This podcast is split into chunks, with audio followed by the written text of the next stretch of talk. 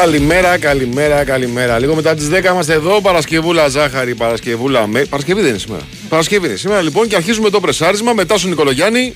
Καλημέρα και το Βάιο Τσούτσικα. Το βαρύς ακούγεσαι. Εντάξει. Θα σου πω μετά. Θα μου μετά. Με Πάνο Ρίλο στα πλατό, με Σωτήρη Ταμπάκο στην οργάνωση παραγωγής της εκπομπής. Είμαστε εδώ για να αρχίσουμε να συζητάμε. Δεν ξέρω πόσο έτοιμος νιώθεις για την επανέναρξη του πρωταθλήματος, κύριε Τάσο μας. Εντάξει, το πρωτάθλημα ήταν. Μας έλειψε η αλήθεια είναι. Ναι. Και τα γύρω-γύρω μας έλειψαν. Σου λείψανε πολύ τα γύρω-γύρω. Αυτό είναι το θέμα. Το γύρω-γύρω, και βλέπω ότι μπαίνουμε στην ίδια κατάσταση με πέρσι. Από νωρίς. Από πολύ νωρίς. Ναι. Και ο Θεός να βάλει το χέρι του. Τι να πω. Ναι. Κοίταξε, η αλήθεια είναι πάντως ότι εγώ έχω κάποια κενά στο χειρισμό της υπόθεσης ορισμών διαιτητών στα παιχνίδια της Super League, της αγωνιστικής αυτής. Και έχω κάποια κενά γιατί στην αρχή της εβδομάδας. Είχαμε πει ότι θα βάλουν ξένο στο Πάο Γκάρις. Όχι. Είχαμε πει ότι δεν έχει αλλάξει κάτι με βάση τα όσα είχαμε συζητήσει με τον Τζέφεριν. Μιλάω για την Ελληνική Ποδοσφαιρική Ομοσπονδία. Δεν έχει αλλάξει κάτι. Έχουμε μείνει σε αυτό. Οπότε, παιδιά, όπου μπορούμε θα βάζουμε ξένους. Είναι η πρώτη ενημέρωση. Μετά γίνεται μια προσπάθεια. Στέλνονται επιστολές στην UEFA και προφανώς η UEFA στέλνει ένα θετικό μήνυμα ότι OK, θα βρούμε λύση για αυτή τη βδομάδα, αλλά πρέπει να προσέξετε την συμπεριφορά σας. Επιστολές ότι, από τους παράγοντες ότι θα εγγυηθούν την ασφάλεια των διαιτητών. Ακριβώς. Τους παράγοντες που κάνανε τον bullying πέρσι τους διαιτητές, έτσι να το θυμίσω. Εννοείται. Παίζει ρόλο λοιπόν αυτή η δέσμευση. OK. Και περνάει ένα μήνυμα ότι έχουμε ξένους διαιτητές για αυτή τη βδομάδα, αλλά πρέπει να προσέχετε την συμπεριφορά σας. Μήνυμα προς πάσα κατεύθυνση. Σωστά. Μετά λοιπόν έχουμε ένα κενό ενημέρωσης με ένα μήνυμα να βγαίνει από την ΕΠΟ ότι θα έχουμε ξένους διαιτητές και στα δύο παιχνίδια. Έτσι το είχα εκλάβει εγώ τέλος πάντων. Δεν ξέρω αν έχεις καταλάβει κάτι διαφορετικό. Το είχα καταλάβει και εγώ, αλλά και επειδή το καταλάβαμε εμείς. Και νομίζω ότι και ο κύριος Μπαλτάκος ο ίδιος το είχε πει ότι θα έχουμε ξένους διαιτητές αυτή τη βδομάδα, αρκεί να προσέχουμε, μην τους ξαναχάσουμε. Τώρα το νέο που μάθαμε χθες το βράδυ είναι ότι στον Άρη δεν θα έχουν, ο Άρης δεν θα έχει ξένους διαιτητές. Εδώ λοιπόν έχετε το επόμενο κενό. Το οποίο κενό προκύπτει, ενώ στην αρχή μόλις ορίστηκαν οι διαιτητές και είδαμε τον κύριο Παπαπέτρου στο παιχνίδι του ΠΑΟΚ με τον Άρη, καταλάβαμε ότι κάτι δεν έχει πάει καλά, γιατί προφανώς όταν σου λέει ο πρόεδρος της ΕΠΟ ότι θα έχουμε ξένους διαιτητές και στα δύο ντέρμπι και ξαφνικά η μία ομάδα είναι ελληνική, καταλαβαίνεις ότι μάλλον δεν βρήκανε, δεν δέχτηκε κάποιος να έρθει.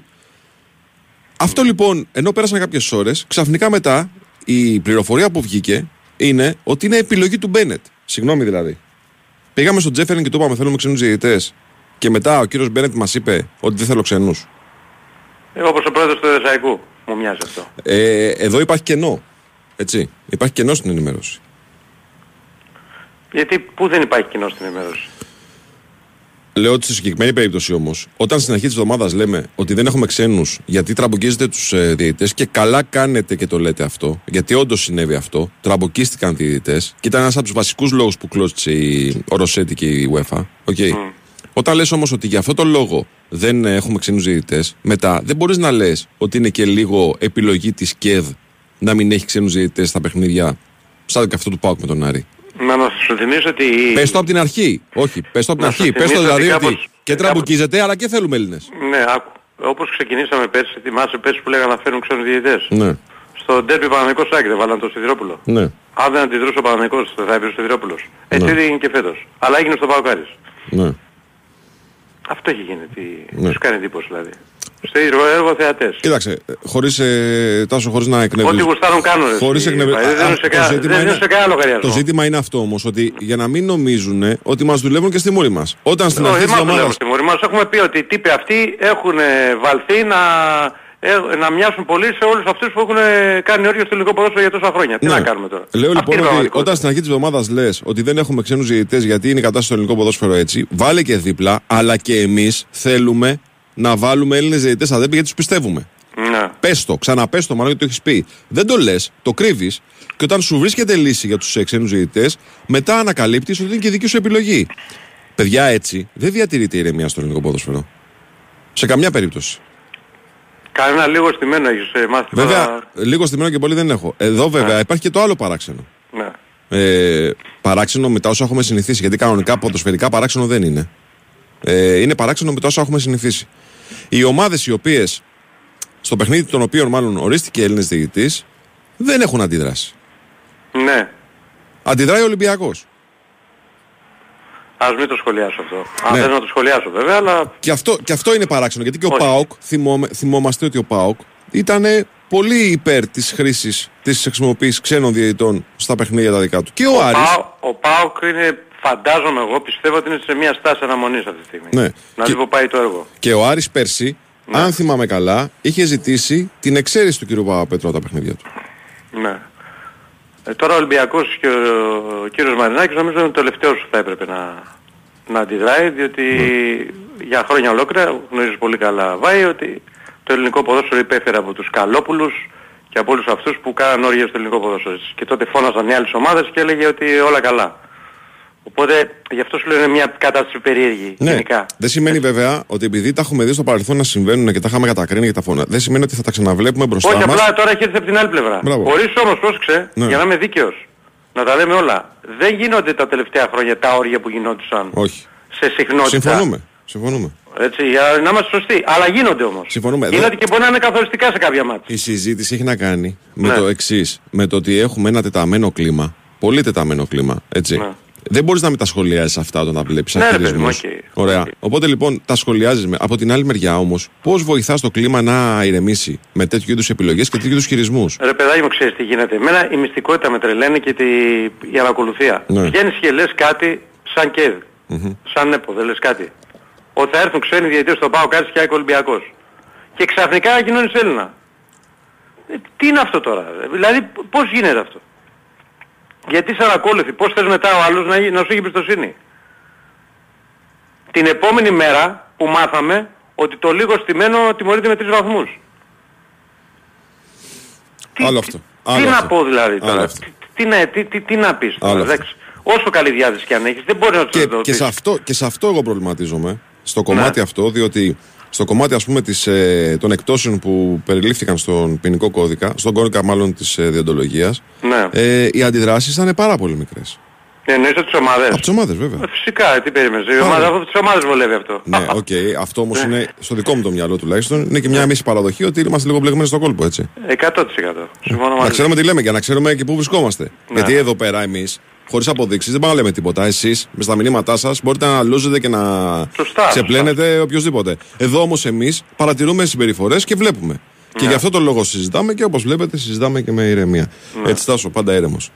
Λοιπόν, πάμε ένα break να το ρίξουμε στην μπάλα. Ναι. Η Winsport FM 94,6. Πώς γράψαμε στο τεστ ιστορίας, Πετράκη? Σκίσαμε, μπαμπά. Έπεσε ευκολάκι για τον Αριστοτέλη. Τι μου θυμίζεις ρε Πετράκη? Η ουσία των πραγμάτων είναι η αλήθεια, όχι το φαίνεστε και οι εντυπώσεις. Δίκιο έχει ο μπαμπάς Πετράκη, γιατί το πρόγραμμα Εξοικονομώ χωρίς την ενεργειακή ασπίδα της Φιμπράν χάνει την ουσία.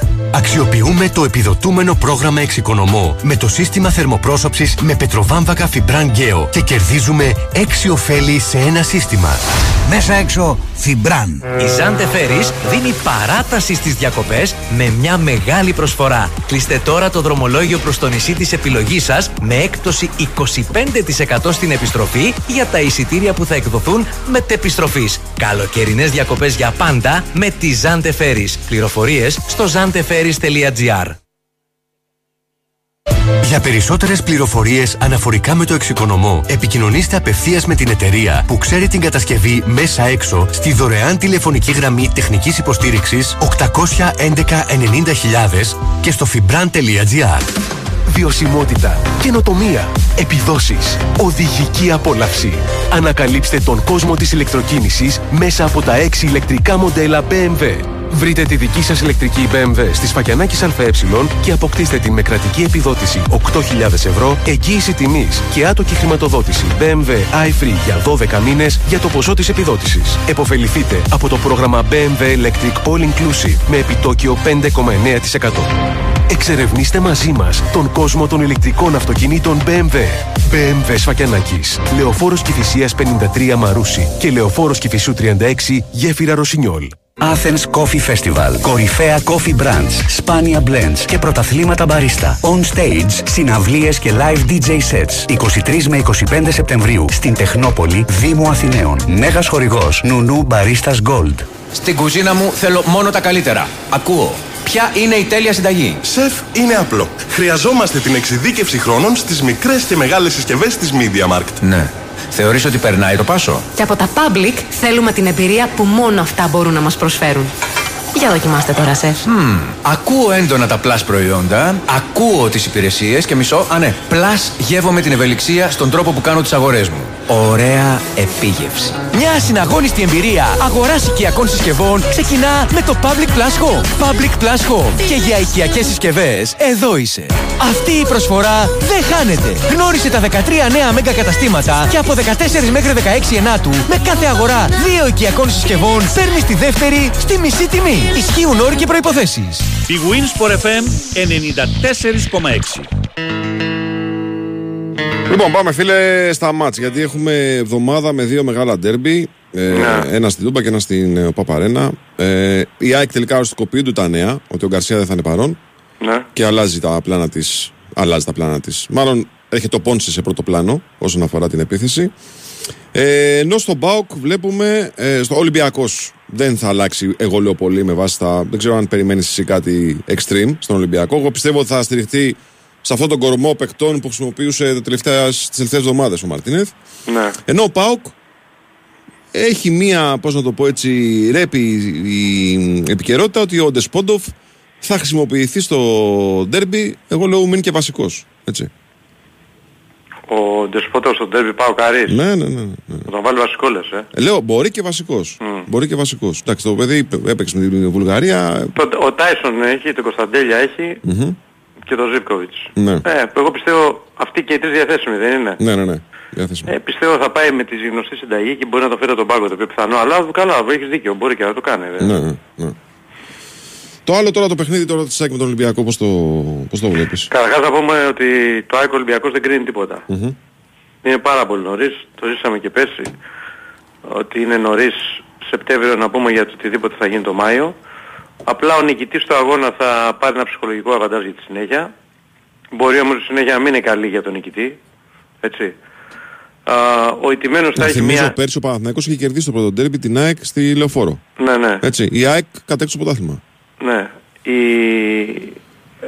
Ο ηττημένος σίγουρα θα έχει εσωστρέφεια για κάποιες μέρες. Είναι και κοντά τα παιχνίδια τώρα. Αυτό που βοηθάνε τις ομάδες. Εντάξει, σαν αποτέλεσμα δηλαδή πιστεύω δεν θα κρίνει πρωταθλητή και όλα αυτά, καλά δεν το συζητάμε, δεν θα κάνει τίποτα. Περισσότερο είναι για το ψυχολογικό αβαντάζ, για το θα είναι, αν ο Ολυμπιακός δεν χάσει και επειδή έχει κάνει αυτό το ξεκίνημα θα είναι πάρα πολύ σημαντικό. Η ΑΕΚ απ' την άλλη επειδή έχει την γκέλα με τον Πανσεραϊκό θέλει οπωσδήποτε την νίκη για να ουσιαστικά να καλύψει αυτή την γκέλα και να μπει πάλι δυνατά. Εντάξει, τι να σου πω τώρα δεν ξέρω, είναι νικτό παιχνίδι γιατί την ΑΕΚ την έχουμε δει σε δύσκολα παιχνίδια φέτος και με την Adverb και με την Dynamo Zack. Τον Ολυμπιακό τον έχουμε δει μόνο με την Geng. Ναι, αλήθεια είναι. Δεν τον έχουμε δει σε άλλο παιχνίδι. Τα άλλα παιχνίδια τώρα είναι... Και με την Geng ο Ολυμπιακός δεν είχε την εικόνα που είχε στα άλλα μάτς, έτσι, σε καμιά περίπτωση. Ναι, βέβαια ήταν νωρίς, αλλά δεν έχει σημασία. Η ουσία είναι ότι δεν τον είδαμε. Τον έχουμε δει στο Καραϊσκάκι να παίζει. Θα το δούμε και σε ένα ντέρμπι. Εντάξει, η αλήθεια είναι ότι πέρσι στη Φιλαδέλφεια έχει κάνει διπλό στο Κύπρο, δεν έχει κάνει? Ή όχι? Ποιος? Όχι στο Κύπρο, στο Πρωτάθλημα. Ολυμπιακός. Στο Πρωτάθλημα. Στο Πρωτάθλημα, ναι, μπράβο. Γενικά έχει... Στο Κύπρο έχασε, στο Πρωτάθλημα κάνει διπλό. Γενικά έχει, πώς να το πω, με την περσινή ομάδα Ολυμπιακός, ενώ δεν πήγαινε καλά, τα μάτς του στην ΟΠΑ παρέναν τα καλά όλα. Ναι. Βέβαια στο παιχνίδι που κέρδισε. Με εξαίρεση Κυπέλλου. Το κύπελλο ήταν... Ναι. Ήταν η ΑΕΚ πάρα πολύ καλή. Δεν ήταν καλός, ναι. Βέβαια και στο μάτς που κέρδισε του πρωταθλήματος, αν δεν κάνω λάθος, είναι το παιχνίδι στο οποίο η ΑΕΚ με το που δέχεται το πρώτο γκολ ανεβαίνει όλη πάνω από τη σέντρα και αφήνει τεράστιους χώρους στον Ολυμπιακό, τους εκμεταλλεύεται και κάνει μετά την εύκολη νίκη, έτσι. Ναι. Δηλαδή περισσότερο ήταν τακτική προσέγγιση λάθος της ΑΕΚ, λέω εγώ, σε εκείνο το μάτς που άνοιξε το σκορ και λιγότερο η εικόνα του Ολυμπιακού. Αλλά έχει πάρει την ψυχολογία. Βέβαια, ο Ολυμπιακός σε σχέση με πέρσι δεν έχει καμιά σχέση. Ναι. Δηλαδή, οι ποδοσφαιριστές, με εξαίρεση, ξέρω εγώ, 4-5, πώς είναι? Είναι ο Ροντινέι, είναι ο Πασχαλάκης, είναι ο Ρέτσος που ήταν στην αποστολή, δεν ήταν βασικός βέβαια, είναι ο Ντόι, και είναι μετά ο Φορτούνης, ο Μασούρας και ο Μπιέλ. Ναι. Που όμως δεν μπορούν να παίξουν και όλοι. στην ίδια δεκάδα. Δεν έχει καμία σχέση η ομάδα η περσινή με τη φετινή. Ναι. Όπως επίσης σου θυμίζω ότι πέρσι στα παιχνίδια του Ολυμπιακού με την ΑΕΚ πολύ σημαντικό ρόλο είχε παίξει και ο Μπακαμπού. Δεν υπάρχει φέτος στο ρόστερ του Ολυμπιακού αυτός ο παίκτης. Σωστό. Το ζήτημα για μένα είναι το εξής, θα σου. Ο ψυχολογικός παράγοντας παίζει πολύ μεγάλο ρόλο σε όλα τα παιχνίδια. Δηλαδή, ακόμα και στο πιο απλό μάτς, πόσο μάλλον στα ντέρμπι. Δηλαδή, είναι καλές τακτικές, είναι καλή η οδηγία του προπονητή, τα τρίκ που θα εφαρμόσει μέσα στο γήπεδο. Οκ, όλα αυτά είναι καλά. Αλλά το πώς η ψυχολογία του παίχτη, πόσο φορτισμένος είναι ο παίχτης για να παίξει αυτό το μάτς, πόσο έτοιμος ψυχολογικά, καμιά φορά κάνει και τα πλάνα να περνάνε σε δευτεραγωνιστικό ρόλο. Εδώ λοιπόν λέω το εξής, ότι η ΑΕΚ υπάρχει μια ατμόσφαιρα περιραίουσα που τη βάζει να είναι λίγο προβληματισμένη. Έτσι, λόγω της γκέλας με τις ΣΕΡΕΣ, λόγω του γεγονότος ότι αναγκάστηκε να φορτσάρει, έμεινε και με 10 παίχτες στο μάτς με τον Βόλο και έπαιξε ένα μάτς το οποίο έπρεπε να πάρει συμβατικά, το έπαιξε Γκραν Κινιόλ και το πήρε. Okay.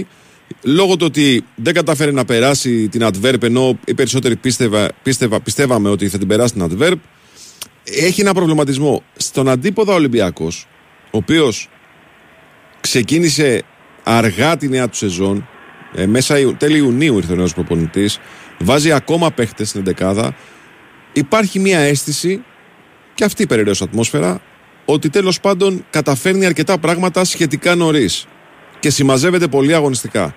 Έχει αέρα στα πανιά του περισσότερο Ολυμπιακός. Εδώ λέω ότι σε αυτή τη συγκυρία θα παίξει πολύ μεγάλο ρόλο για το πώς θα κοντρολάρει ο Μαρτίνεθ αυτή την, την καλή φάση της ομάδας του και πόσο ο Ματίας Αλμέιδα θα επενδύσει στη θέληση των παικτών του να αντιστρέψουν την εικόνα. Ναι. Εδώ λοιπόν είμαστε σε ένα παιχνίδι το οποίο πιστεύω ότι επειδή είναι ακόμα ανέτοιμες οι ομάδες, επειδή υπάρχουν αγωνιστικά προβλήματα, επειδή σε καμιά περίπτωση δεν σου λες κομπλέ και τους δύο, η ΑΕΚ στερείται τον καλύτερο ποδοσφαιριστή του πρωταθλήματος στο μάτς αυτό. Εδώ πιστεύω λοιπόν ότι το ψυχολογικό κομμάτι θα παίξει το σημαντικότερο ρόλο. Ναι, εντάξει, σίγουρα και το πώς θα μπουν οι ομάδες στο γήπεδο θα παίξει ρόλο. Συνήθως στα ντέρμπι καταλαβαίνεις το πώς μπαίνουν οι ομάδες, ποιος έχει τις περισσότερες πιθανότητες για να κερδίσει, ο τρόπος που μπαίνουν. Αλλά όλο αυτό που περιγράφεις μπορεί να λειτουργήσει και θετικά για την ΑΕΚ, έτσι. Βεβαίως. Βεβαίως. Γιατί παρατηρούμε δύο συμπεριφορές ομάδων. Και λέμε από τη μία έχουμε τον ανεβασμένο Ολυμπιακό και από την άλλη έχουμε την ΑΕΚ που ακόμα το χειρόφρονο τελείως δεν το έχει σηκώσει. Δεν το έχει κατεβάσει. Ναι. Εδώ, αυτό το πράγμα που συζητάμε εμείς, εδώ, συζητάμε στα γραφεία, συζητάμε στις καφετέρειες κ.ο.κ. Το ξέρουν, το αντιμετωπίζουν και σαν ατμόσφαιρα και οι ίδιες οι ομάδες. Ναι. Εδώ λοιπόν έχει παίζει ρόλο η προσπάθεια, γιατί μην ξεχνάμε, αυτό που συζητάμε ότι ο πρωταθλητής θέλει να αποδείξει και πράγματα, όπως και οι αντίπαλοι πλέον θα αντιμετωπίζουν την ΑΕΚ με διαφορετικό τρόπο, γιατί είναι η πρωταθλήτρια ομάδα του πρωταθλήματος. Το πώς οι ομάδες θα προσπαθήσουν ο μεν Ολυμπιακός να επιβεβαιώσει την ανωδική του πορεία, η δε ΑΕΚ να απαντήσει στο ότι έχετε ακόμα δρόμο για να με φτάσετε. Ναι. Εσωτερικά μιλάω, σαν ομάδα, έτσι. Ναι. Αυτό ναι, σε αυτή την περίπτωση που μιλάμε, και εγώ προτιμώ τις ομάδες που είναι, θεωρώ τις ομάδες μάλλον που είναι πληγωμένες, πιο επικίνδυνες από τις ομάδες που έχουν αέρα στα πανιά τους. Ναι, εντάξει, θα δείξει, τι να σου πω. Στο ΠΑΟΚ Άρης, βλέπεις τίποτα? Στο ΠΑΟΚ Άρης έχουμε το Μάτζιο που κάθεται στον πάγκο του Άρη. Δεν θέλει να το χάσει αυτό το παιχνίδι. Εντάξει, αν ήταν με την προηγούμενη κατάσταση ήταν το απόλυτο φαβορί ο ΠΑΟΚ. Τώρα δίνω και κάποιους πιθανότητες στον Άρη, αν και είναι μια νέα ομάδα βάρης. Δηλαδή το προβάδισμα το έχει ο ΠΑΟΚ δεδομένα. Αλλά δεν ξέρεις πώς θα παρουσιαστεί ο Άρης. Επειδή είναι νέα ομάδα. Δηλαδή μπορεί να κάνει ένα πολύ κακό παιχνίδι και μπορεί να κάνει ένα παιχνίδι που δεν το περιμένουμε να το δούμε. Ξέρεις, αυτό συμβαίνει πάντα με τις νέες ομάδες που τώρα χτίζονται με νέους παίκτες. Μπορεί να βρεθείς σε μια βραδιά που να τους πιάσουν όλα, πώς να το πω, ρε παιδί. Ναι, και ο Άρης είναι ερωτηματικό μεγάλο. 18 μεταγράφες μας είπε ο Αλέξης. Ναι, τώρα. 18 μεταγράφες. Τι να πεις, δηλαδή, και νέος προπονητής. Ναι. Εντάξει, ο ΠΑΟΚ του Λουτσέσκου είναι μια συγκεκριμένη ομάδα που έχει τα συγκεκριμένα στοιχεία. Έχει βάλει σιγά-σιγά τους παίκτες. Έχει χάσει και παίκτες όπως τον Αγκούστο και τον Άρη, αλλά έχει πάρει τον Ντεσπότοφ. Έχει πάρει το ΜΕΙΤΕ που θα παίξουν και οι δύο, θα είναι διαθέσιμοι. Ναι, ο Μάρκος Αντώνιο δεν είναι διαθέσιμος. Ο Μάρκος Αντώνιο δεν είναι διαθέσιμος. Εντάξει, και νομίζω ότι αυτή τη στιγμή σίγουρα έχει ένα προβάδισμα γιατί είναι πιο ομάδα από τον Άρα. Αλλά ξέρεις, αυτά τα μάτς τώρα παίζει ρόλο η μέρα. Ναι. Και τώρα επίσης βλέπεις ότι ο Άρης, ας πούμε, θα παίξει, λένε τα ρεπορτάζ, θα μας τα πει και ο Αλέξης Αβόπουλος συνέχεια, με το Verstraete, ίσως και στο βασικό σχήμα, ένας παίκτης που ήρθε πριν λίγες μέρες, 3-4 μέρες. Ναι. Και θα παίξει κωβικό ρόλο αμυντικού χαφ στην ομάδα. Ναι. Δεν είναι εύκολα πράγματα αυτά. Απέναντι σε ένα σύνολο το οποίο είναι δεμένο, καλαδουλεμένο, με τα όποια προβλήματά του, αλλά με ένα προπονητή που το ξέρει καλύτερα την παλάμη του, το σύνολο αυτό που έχει. Είναι ένα παιχνίδι το οποίο για μένα μοιάζει ευκαιρία για τον ΠΑΟΚ να κάνει μια νίκη που θα τον εδραιώσει, που θα το φτιάξει πολύ την ψυχολογία. Έτσι. Γιατί πάντα το ΠΑΟΚ Άρης είναι πολύ σημαντικό για τις ομάδες αυτές. Ωραία. Πάμε ρε φίλε να κάνουμε σιγά σιγά το break. Εγώ να σας πω σε αυτό το σημείο ότι ακούμε τα προβλήματα, βλέπουμε τα προβλήματα που η κλιματική αλλαγή έχει φέρει και οι επιπτώσεις που φέρνει στις ζωές μας. Με ακραία καιρικά φαινόμενα, καύσονες, πυρκαγιές, αλλά και αύξηση κατακόρυφη στον υγειακό κόστος. Το ρήτημα είναι τι επιλογές έχουμε για να αντιμετωπίσουμε αυτό το σκηνικό. Έχουμε την ενεργειακή ασπίδα της Fibran. Τα συστήματα εξωτερικής θερμομόνωσης της Fibran με πετροβάμβακα Fibran Geo και εξηλασμένη πολυστερίνη Fibran XPS λειτουργούν ως ασπίδα, καθώς μειώνουν κάθετα την ανάγκη χρήσης των ενεργοβόρων σωμάτων θέρμανσης και ψήξης. Ένα καλά μονωμένο κτίριο σπίτι διατηρεί σταθερή θερμοκρασία και θερμική άνεση για τους διαμένοντες, που σημαίνει μειωμένη κατανάλωση ρεύματος, αερίου, πετρελαίου κτλ. Αξιοποιήστε λοιπόν τα πλεονεκτήματα αυτά, κάνοντας αίτηση στον νέο εξοικονομό. Αναβαθμίστε το σπίτι σας και μην σας φαίνεται δύσκολο. Επικοινωνήστε με τη Fibran και οι άνθρωποι της θα σας ενημερώσουν για όλα τα βήματα που πρέπει να ακολουθήσετε. Για να ενημερωθείτε για τα συστήματα εξωτερικής θερμομόνωσης με πετροβάμβακα Fibran, καλείτε και ρωτάτε την εταιρεία που ξέρει την κατασκευή μέσα έξω στο 811 90.000 ή στο www.fibran.gr.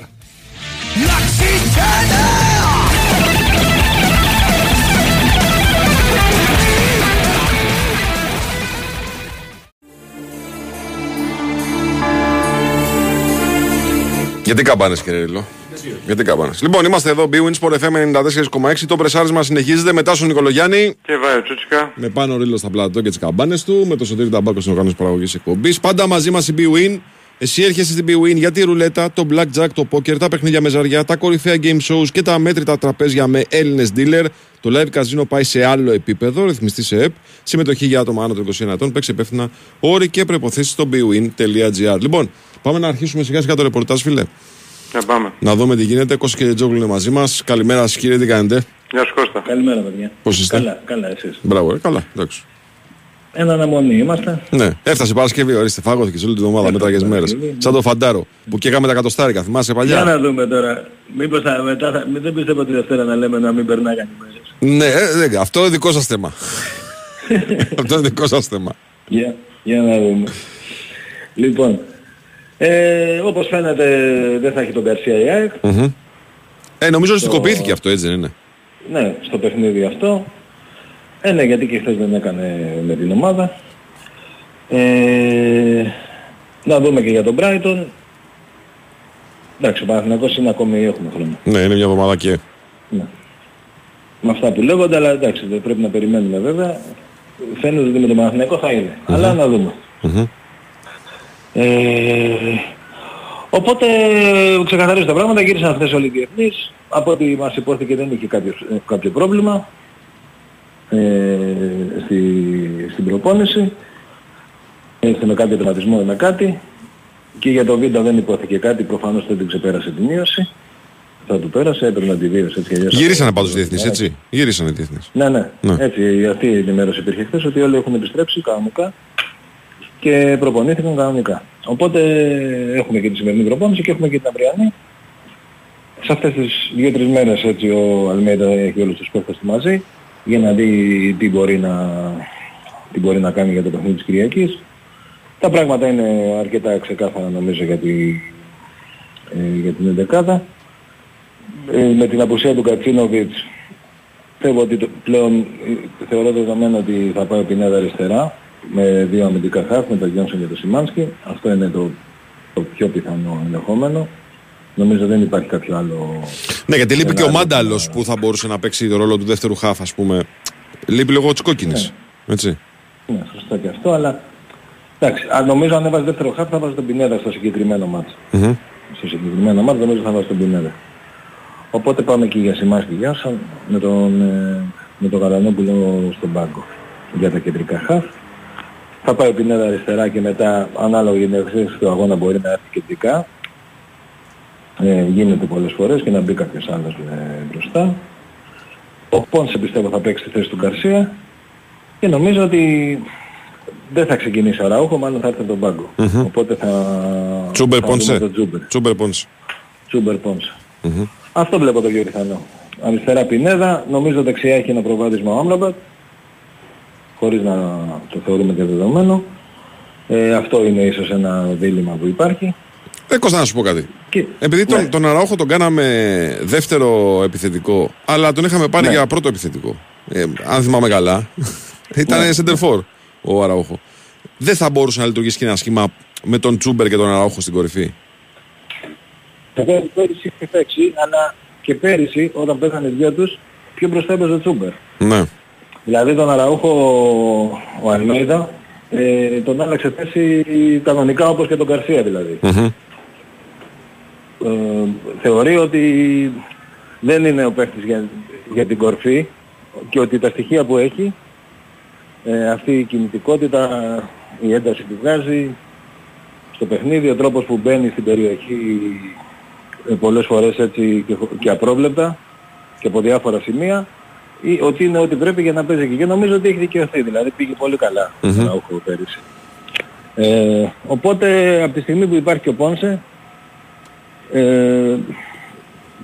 μετράμε όλα τα δεδομένα που έχουμε από τον Αλμέιδα πέρυσι, ότι είναι ένας προπονητής που όταν λείπει ο παίχτης βάζει αυτόν την από πίσω, δεν κάνει αλχημίες δηλαδή, και σχεδόν όλοι οι παίχτες έχουν στάνταρ θέση εκτός από τον Πινέδα που είναι μπαλαντέρ. Όλοι οι άλλοι δηλαδή, αν δεις, είναι σε κάποια θέση συνέχεια. Ο Πινέδα είναι μπαλαντέρ, τον βάζει και αριστερά και κυρίως αυτές τις δύο θέσεις δηλαδή. Κεντρικό χάφι, αριστερά. Αλλά έχει παίξει και δεκάρι, έχει παίξει και δεξιμπακ, έχει παίξει και δεξιά στην επίθεση. Γενικά έχει παίξει πολύ. Έχω την εντύπωση ότι έχει παίξει και αριστερό μπακ κάποιες φορές για λίγα λεπτά. Νομίζω έχει παίξει. Ίσως ένα αγώνα κυπέλλου είχε παίξει αριστερό μπακ. Ναι. Μόνο τερματοφύλακα το έχουμε βάλει και στόπερ. Ναι, τερματοφύλακα εντάξει δεν έχει νομίζω και τα προσόντα. Mm-hmm. Δεν είναι εδώ ύψος. Αν και ο πιο διάσημος μέχρι τώρα τερματοφύλακα ήταν πολύ κοντός ο Κάμπος. Ο πιο διάσημος, ναι. Ο πιο έτσι ζωγραφιστός. Ναι, εντάξει. Ήταν διάσημος, δεν σου λέω ότι ήταν διάσημος επειδή ήταν ο καλύτερος τερματοφύλακας, ήταν όμως διάσημος. Ήταν διάσημος. Όλοι το θυμόμαστε. Ναι. Οπότε όχι, δεν βλέπω κάποια τέτοια αλλαγή θέσης δηλαδή. Βλέπω αυτά όπως θα είπαμε. Εκτός αν είναι έτοιμος ο Αραούχο 100% και θέλει να τον ξεκινήσει μαζί με τον Πόνσε και φέρει τον Τσούμπερ από τον πάγκο. Ναι, το Αραούχο είναι θέμα ετοιμότητας ή επιλογής. Ο Αραούχο είναι θέμα ετοιμότητας. Δηλαδή, το είχε πει και ο ίδιος ο Αραούχο ότι είναι ακόμη 40%. Γι' αυτό παίζει αυτά τα λεπτά που παίζει, γύρω στα 30 λεπτά, ή λιγότερο. Τώρα ήταν να επιστρέψει, αν θυμάστε, είναι την αρχική πρόβλεψη. Αλλά η αποθεραπεία που έκανε και η επανένταξή του πήγε πάρα πολύ καλά. Θυμίζω ότι έκανε χείριση στην Ισπανία και έκανε και το μεγαλύτερο στάδιο της αποκατάστασης στην Ισπανία. Δηλαδή μετά πήγε στην προετοιμασία της ΑΕΚ και εκεί ήταν το τελικό στάδιο. Δηλαδή άρχισε να παίζει και με την μπάλα από την Ολλανδία και όλας που εκεί προετοιμάστηκε. Είχε πάει πάρα πολύ καλά η αποκατάσταση. Γι' αυτό μπόρεσε και έπαιξε όλα αυτά τα παιχνίδια. Έχει παίξει όλα τα παιχνίδια περίπου μισή ώρα και όπως έχουμε δει μπαίνει και πάρα πολύ καλά. Mm-hmm. Για να έχει ψηλή ένταση. Ναι. Και πλέον είναι θέμα δηλαδή αγώνων. Ένας-δύο αγώνες θα το δούμε βασικό. Mm-hmm. Εγώ δεν το αποκλείω για την Κυριακή. Απλά βλέπω πιο πολύ τα Τζούμπερ. Mm-hmm. Αλλά επειδή είναι αυτά τα τρία ντέρμπι στη σειρά, βάζω και την Brighton στα ντέρμπι, νομίζω ότι ίσως ένα από τα τρία μάτς να δούμε και βασικό. Mm-hmm. Αυτά. Τα εισιτήρια έχουν πουληθεί. Από την πλευρά της ΑΕΚ δεν έχει υπάρξει κάποιο σχόλιο για το διαιτητή που ορίστηκε, κάποια απάντηση στην επιστολή του Βαγγέλη Μαρινάκη. Και πάμε με χαμηλούς τόνους για να είναι ένα ήρεμο παιχνίδι και να κυλήσει καλά όπως έχουν κυλήσει και τα δύο ευρωπαϊκά που έχουν κυλήσει στη Φιλαδέλφεια. από πλευράς ασφάλειας. Να υπενθυμίσω ότι θα υπάρχουν πολύ αυστηροί έλεγχοι, όπως υπάρχουν πλέον σε όλα τα μάτς. Δηλαδή ακόμη και στο μάτς με τον Γιμπλαρτάρ που είχα πάει, από πολύ μακριά ξεκινούσε ο έλεγχος των εισιτηρίων. Υπάρχει τεράστια βελτίωση σε αυτό το κομμάτι φέτος, με τη βοήθεια βέβαια και της αστυνομίας και με την απόφαση που είχε πάρθει τότε στη συνάντηση που είχε γίνει με τον Πρωθυπουργό. Και πραγματικά αυτό μέχρι τώρα λειτουργεί πάρα πολύ καλά. Δηλαδή γίνεται ο έλεγχος σε απόσταση και γίνεται πραγματικός έλεγχος. Οπότε όσοι δεν έχουν εισιτήριο, πλέον δεν μπορείς να πας και για βόλτα, γιατί από ένα σημείο και μετά, δηλαδή κάποιες ώρες πριν το μάτς, 2-3 ώρες, δεν υπάρχει και πρόσβαση πλέον και να πας για καφέ ή κάτι τέτοιο. Από ποιο σημείο και μετά το κλείνουν, ρε φίλε? Ανάλογα από που έρχεσαι. Πάντως δεν μπορείς να πλησιάσεις στα μαγαζιά που είναι του γηπέδου. Εκεί στην πλατεία απ' έξω, στην πλατεία αιτού, ας πούμε, που λέμε. Ναι. Εκεί υπάρχει...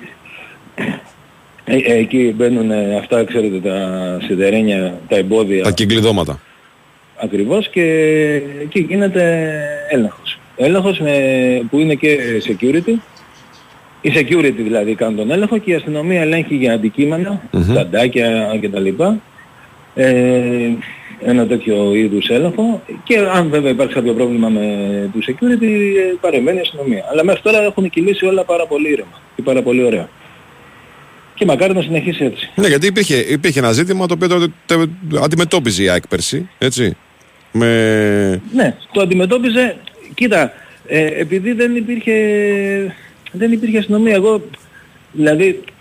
Επιμένω ότι η Ελλάδα δεν είναι... Εντάξει, εγώ έχω πάει, ας πούμε, θυμάμαι ένα τελικό Champions League στο Wembley, ήταν ένας security για μισή θύρα, ας πούμε. Αλλά μόνο που τον κοίταζες και σε κοίταζε, ούτε κάπνιζες. Γιατί δεν απαγορεύονταν και το τσιγάρο στο τελικό. Εδώ στην Ελλάδα δεν μπορεί να λειτουργήσει αυτό. Λειτουργεί μέχρι ένα σημείο. Δεν μπορεί να λειτουργήσει. Η αστυνομία χρειάζεται. Χρειάζεται η αστυνομία στο γήπεδο, τι να κάνουμε τώρα. Ναι. Και προφανώς... Είναι και αυτή μια εκδήλωση. Δηλαδή, όπως η αστυνομία δίνει το παρόν σε όλες τις εκδηλώσεις που γίνονται, πρέπει να δίνει και στο γήπεδο, τι να κάνουμε. Και να είναι ενεργή, δηλαδή, όχι να γίνονται πράγματα μπροστά της και να... Τέλος πάντων, δεν μιλάω για την ιστορία που έγινε με... Όχι, εντάξει, ναι. Αυτή είναι άλλη ιστορία, ανεκδίκητα, απαράδεκτη, το έχουμε συζητήσει. Αυτό είναι ούτως ή άλλως, ναι. Αλλά... Έτσι όπως έχει αποδειχθεί, πρέπει και εδώ πέρα να συμμετέχει και η αστυνομία. Δηλαδή και στη Λεωφόρο, θυμάμαι που είχα πάει πέρυσι, πίσω από τη θύρα 7 που ξεκίναγαν οι έλεγχοι, ήταν αστυνομικοί. Έτσι πρέπει να γίνεται. Να κάνουμε τώρα. Και προφανώς πρέπει να έχουμε στο νου μας και το εξής, αυτό που πολύ καλά κάνει και μου το θυμίζει και ο φίλος μου Άρης ο Ζεστάς, ότι τα παιχνίδια αυτά της ΑΕΚ εντός έδρας λειτουργούν και ως test event, έτσι, εν ώψη του τελικού, του Conference League που θα γίνει. Έτσι. Οπότε λοιπόν ο τρόπος με τον οποίο... Και πάρα πολύ καλά. Δηλαδή στα παιχνίδια με τη Zagreb και με την Adverb πήρε συγχαρητήρια. Και εντάξει, δεν ήταν ανάγκη να πάρει συγχαρητήρια, το είδαμε και εμείς. Δηλαδή τα συγχαρητήρια είναι κάτι τυπικό. Είδαμε ότι τα πράγματα κύλησαν θαυμάσια. Και μάλιστα το παιχνίδι με τη Zagreb ήταν και τρομερής έντασης παιχνίδι. Ναι, με πολύ έντονο παρασκήνιο, με πάρα πολύ, ναι. Ακριβώς. Και πήγε πάρα πολύ καλά, πάρα πολύ καλά. Δηλαδή, ακόμη και στο σημείο που η ΑΕΚ ουσιαστικά αποκλειόταν και είχαμε μπει στο 90, δεν είχε γίνει τίποτα. Απολύτως τίποτα. Καπνογόνο δεν έχει ανάψει φέτος στο γήπεδο. Εννοείται ότι το ίδιο πρέπει να ισχύσει και... στο επόμενο παιχνίδι. Πάντως εδώ να πούμε ότι η συμπεριφορά των οπαδών για όλες τις ομάδες στα ευρωπαϊκά μάτς είναι τελείως διαφορετική σε σχέση με τα ελληνικά μάτς, έτσι. Ναι. Οπότε τώρα περιμένουμε να είναι και στα ελληνικά μάτς. Μακάρι, από το στόμα σκουστού του αυτή. Και έτσι πρέπει να είναι. Και ελπίζω να είναι. Ένα χαρακτηριστικό παράδειγμα, ας πούμε, το είχαμε ξανασυζητήσει στο μάτς με την Dynamo Zagreb. Σε εκείνο τον γκολ το οποίο είχε πετύχει ο Ραούχο, το οποίο ήταν offside, είχε χτυπήσει πάνω στο μάνταλο η μπάλα. Αν εκείνη τη στιγμή ανάβα καπνογόνα, η ΑΕΚ δεν θα είχε καταφέρει να περάσει την Dynamo Zagreb. Θα έκοβε το ρυθμό της ομάδας και ήταν πολύ πιο δύσκολο τέλος πάντων να συμβεί. Έτσι. Και αν ανάβανε καπνογόνα στον γκολ που μέτρησε, δεν θα μπαίνει το 2-2. Ακριβώς. Δεν υπάρχει περίπτωση δηλαδή να είχε μπει το 2-2. Και βέβαια από την UEFA υπάρχουν και τιμωρίες, δηλαδή κλείνουν θύρες κτλ. Ναι. Τώρα αυτή τη στιγμή η ΑΕΚ δεν έχει τέτοια θέματα, το αντίθετο. Έχει, όπως είπα και πριν, έχει πάει πάρα πολύ καλά στην Ευρώπη. Τώρα είναι το μάτς με τον Άγιαξ που είναι το επόμενο εντός. Ναι, είναι δύσκολο μάτς. Ναι, γιατί υπάρχει παρελθόν. Εντάξει, θα δούμε, θα φτάσουμε μέχρι εκεί, έχουμε χρόνο. Τώρα είναι το παιχνίδι με τον Ολυμπιακό, να πάνε όλα καλά. Όπως είχαμε πάει πέρυσι και στα δύο μάτς με τον Ολυμπιακό, στα τρία μάτς συγγνώμη με τον Ολυμπιακό και στο κύπελλο και στα δύο του πρωταθλήματος, όλα κύλησαν άψογα. Δηλαδή αν εξαιρέσεις ένα επεισόδιο που έγινε μεταξύ των πάγκων στο μάτς του κυπέλλου, εκεί που είχε μπει ο Βαλμπιονά μέσα χωρίς άδεια τέλος πάντων και κόψε μια φάση, δεν έγινε τίποτα πραγματικά. Και η φιλοξενία ήταν άριστη, όπως ήταν και στο Καρσία και την ΑΕΚ. Και πήγαν όλα τέτοια. Έτσι πρέπει να πάνε και τώρα. Έτσι πρέπει να πάνε και τώρα. Και όποιος είναι μέσα. Και εντάξει, απλά αν μπορούν οι παράγοντες των ομάδων, ακόμη και εμείς οι δημοσιογράφοι και όλοι, να βοηθήσουμε ώστε το παιχνίδι να είναι όσο λιγότερο φορτισμένο γίνεται. Εντάξει. Εγώ από την πλευρά μου θα το προσπαθώ δηλαδή, αλλά όλοι να το προσπαθήσουν αυτό. Εντάξει. Αρκετά. Αυτό. Κώστα, μας ευχαριστούμε πολύ. Είναι Κωστά. Έλα, καλησπέρα. Λοιπόν, πάμε αμέσως στον Ολυμπιακό. Είναι εδώ ο Νίκος Σταματήλος. Καλημέρα σας κύριε, τι κάνετε? Καλή σας μέρα κύριε. Πώς είστε? Όλα καλά. Άρα, περιμένουμε τις τελευταίες προπονήσεις. Ναι. Αφήξεις ολοκληρώθηκαν, έτσι, οι αφήξεις. Χθες. Ναι, όλοι εδώ. Μένει να δούμε τι θα επιλέξει ο Μαρτίνεθ με τη λογική, αλλά και την παράλογη να λέει ότι ο κορμός δεν αλλάζει. Ναι. Τώρα αν θα επιλέξει να βάλει κάποια πινελιά που δεν έχει δείξει μέχρι τώρα, μου φαίνεται λίγο δύσκολο, αλλά ας μην το αποκλείουμε, ο προπονητής πάντα ξέρει καλύτερα από τον καθέναν για το πώς πρέπει να πορευτεί. Ομάδες που είναι στο χτίσιμο πάντως και βρίσκουν ένα κορμό, τον αλλάζουν αργά και όχι σε δύο παιχνίδια. Δεν κάνουν βίαιες αλλαγές. Έτσι. Αυτό λέει η λογική. Αυτό λέει η λογική, ναι. Ναι, ότι έχει δημιουργήσει ένα κορμό και στα τρία παιχνίδια της Super League και στα περισσότερα ευρωπαϊκά, οπότε σε αυτούς θα στηριχθεί τους περισσότερους και βλέπουμε αν έχει κάτι στο μυαλό του, αν και δεν μου φαίνεται πολύ πιθανό στην εξής λογική, ότι από τους νεοφερμένους παίχτες που ήρθαν για να πάρουν φανέλα βασικού σπίτι τους, λέει ο λόγος, δεν είναι κάποιος 100% έτοιμος για να πεις ότι okay, δεν έχει άλλο παιχνίδι στα πόδια του, αλλά είναι σε κατάσταση για να φορέσει φανέλα βασικού και να βοηθήσει την ομάδα σε τόσο σημαντικό παιχνίδι. Mm-hmm. Ούτε ο Ποντένσε, ούτε ο Σολμπάκεν είναι σε αυτή την κατάσταση. Ο Ποντένσε έχει κάνει προετοιμασία, δεν έχει παιχνίδι στα πόδια του. Ο Σολμπάκεν ήρθε, υπέγραψε και έφυγε. Αυτό είναι το θέμα. Και ακόμα και ο Γιώβετιτς που έχει και την ποιότητα και την εμπειρία και στην εθνική του, επειδή ήταν από διάστημα χωρίς παιχνίδια στα πόδια του, στο δεύτερο μήχρονο τον έβαζε ο προπονητής. Μπορεί να είναι και οδηγός και για τον Μάρτινερ αυτές οι κινήσεις για τον συγκεκριμένο ποδοσφαιριστή.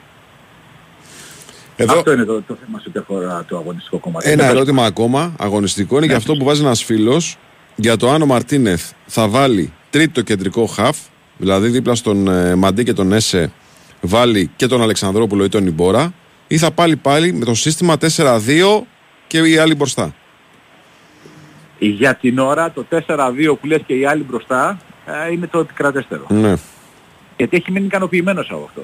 Mm-hmm. Δηλαδή από την εικόνα του Φορτούνη που ξεκινάει από αριστερά, συγκλίνει και γίνεται απειλητικός από τον Μασούρα, από τον Μπιέλε, έχει μείνει ικανοποιημένος. Τώρα να θελήσει να το αλλάξει και να ενισχύσει την μεσαία του γραμμή, κανένας δεν μπορεί να τα αποκλείσει.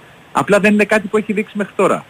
Δηλαδή και στις προπονήσεις που είχε μέσα στην εβδομάδα δεν το έχει δείξει ο Μαρτίνερ. Αλλά να περιμένουμε. Σήμερα και αύριο είναι δύο προπονήσεις και τα σημαντικές. Που θα είναι και όλοι οι παίχτες στη διάθεσή τους. Εκεί θα ξέρουμε 100% τι έχει στο μυαλό τους. Βλέπω ας πούμε και στο μάτς της Geng με τον Ολυμπιακό. Με δύο χάφ είχε παίξει, τον Ιμπόρα και τον Καμαρά, που θεωρείται δύσκολο παιχνίδι, και αυτό έτσι, που ήταν δύσκολο παιχνίδι, και είχε βάλει τον Καρβάλιο μαζί με τον Φορτούνη και τον Μασούρα πίσω από τον Ελκαμπή. Δηλαδή, και εκεί ουσιαστικά είχε δώσει ένα ρόλο στον Καρβάλιο τρίτου χάφ, αλλά ήταν πολύ πιο προθυμένος. Δεν το κάνει. Ναι. Αυτή είναι η λογική του. Με τρίτο παίκτη όπως το Αλεξανδρόπουλο, ας πούμε. Ναι. Ναι, δεν το έχει κάνει. Ναι. Δεν δείχνει, δεν το έχει δοκιμάσει στις προπονήσεις. Να βάλει κάποιον να ενισχύει στην μεσαία του γραμμή, αν θεωρεί ότι εκεί θα κρυφθούν πολλά στον ντέρμπι και οι δύο ΕΣΕ με τον Καμαρά χρειάζονται βοήθεια. Mm-hmm. Αυτό είναι το θέμα. Τώρα, από εκεί και πέρα, με το δεδομένο ότι έχουν γυρίσει όλοι, ξαναλέω ότι είναι πολύ σημαντικές οι προπονήσεις οι δύο τελευταίες που απομένουν, mm-hmm. γιατί δεν υπάρχει όνομα στο απουσιολόγιο και η Μπόρα εδώ και αρκετές μέρες προπονείται κανονικά και έχει σηκωθεί βέβαια κουβέντα για τους ορισμούς των διαιτητών και για αυτόν που θα σφυρίξει τον Ολυμπιακό για το γεγονός ότι ορίστηκε στο VAR άνθρωπος που είναι τιμωρημένος από την Πορτογαλική Ομοσπονδία. Όλα αυτά, αρκετή κουβέντα και ο Παπαπέτρου στο ΠΑΟΚ Άρης. Ναι, για το ΠΑΟΚ Άρης φωνάζει ο Ολυμπιακός, δεν φωνάζει ο ΠΑΟΚ Άρης βέβαια. Και αυτό περίεργο είναι. Ναι, ο Ολυμπιακός όμως γιατί φωνάζει? Γιατί σου λέει άλλα συμφωνήσαμε και αυτό μπορεί να είναι πρόκριμα για τη συνέχεια. Ναι, ναι. Να παίζουν Έλληνες διαιτητές στα ντέρμπι. Ναι, εδώ σε αυτό, ναι, αυτό έχεις πόντο. Αυτό έχεις πόντο. Και δεν το λένε για την αξία του Παπαπέτρου, σου λένε συμφωνήσαμε 1, 2, 3. Και πριν Αλέκτορος να λύσει 3, την τρίτη τα λέγανε και τα διαφήμισε και η ΕΠΟ. Ναι. Ότι αυτό θα γίνει. Ενώ σου λένε ότι υπάρχει ξένος, ορίζεται Έλληνας. Μπορεί να είναι πρόκριμα για τη συνέχεια. Δεν θέλουν στον Ολυμπιακό Έλληνες διαιτητές στα ντέρμπι. Φαντάζομαι δεν είναι μόνο ο Ολυμπιακός που δεν θέλει Έλληνες διαιτητές στα ντέρμπι. Κοίταξε, και οι 4 ομάδες, για να μείνουμε σε αυτά τα οποία. Να αφήσουμε τις διαρροές, τους ψιθύρους και όλα τα υπόλοιπα. Θυμάμαι εγώ ότι και οι 4 ομάδες δεν είχαν διαψεύσει την πληροφορία που βγήκε ότι θέλανε ξένους διαιτητές στα μεταξύ τους παιχνίδια. Και βάζουν τις 4, γιατί τον Άρη φέτος τον αφήνω λίγο απ' έξω. Έχει προτιμά να ακολουθήσει μια διαφορετική λογική.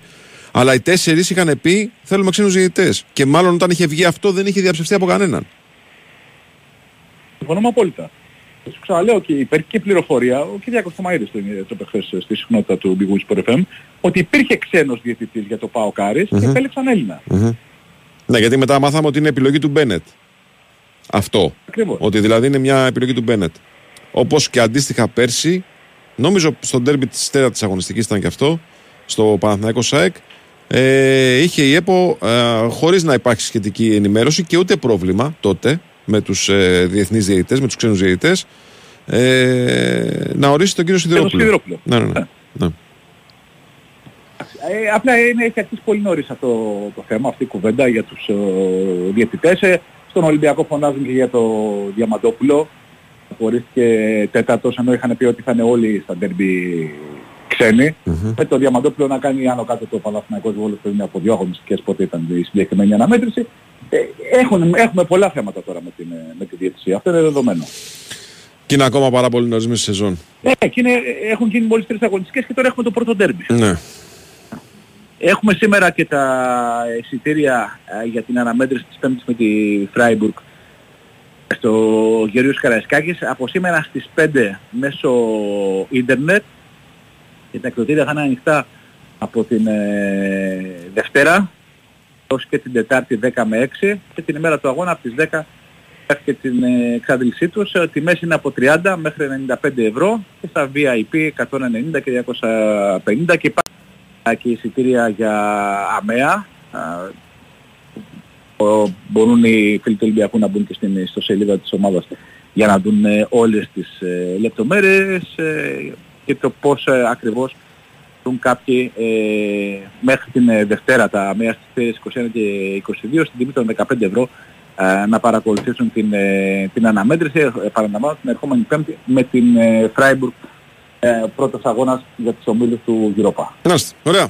Κύριε Νίκο, μας ευχαριστούμε πολύ. Νίκο. Καλημέρα. Πριν πάμε στο δελτίο, εγώ να σας πω ότι αυτό που συμβαίνει με τους λογαριασμούς ρεύματος και φυσικού αερίου δεν έχει προηγούμενο. Πάρα πολύ μεγάλο πρόβλημα. Υπάρχει μια επιλογή που μπορούμε να ακολουθήσουμε. Να θωρακίσουμε το σπίτι μας με την ενεργειακή ασπίδα της Φιμπράν. Η σωστή μόνωση του σπιτιού με συστήματα εξωτερικής θερμοπρόσωψης με πετροβάβακα Φιμπράν Γκέο και εξυλασμένη πολυστερίνη Φιμπράν XPS λειτουργούν ως ασπίδα, καθώς μειώνουν κάθετα την ανάγκη χρήσης και άρα κατανάλωσης των ενεργοβόρων σωμάτων θέρμανσης και ψήξης. Επίσης, πέρα από θερμομόνωση, κερδίζεται και ηχομόνωση και πυροπροστασία και φυσική διαπνοή. Αυτά λοιπόν τα πλεονεκτήματα αξιοποιήστε τα κάνοντας αίτηση στο νέο εξοικονομό αυτονομό. Μη σας φαίνεται δύσκολο, επικοινωνήστε με τη Φιμπράν και οι άνθρωποι της θα σας πούν όλα τα βήματα που πρέπει να ακολουθήσετε. Ενημερωθείτε λοιπόν για τα συστήματα εξωτερικής θερμομόνωσης με πετροβάβακα Φιμπράν, καλώντας και ρωτώντας την εταιρεία που ξέρει την κατασκευή μέσα έξω στο 811 90.000 ή στο www.fibran.gr. Break και επιστρέφουμε.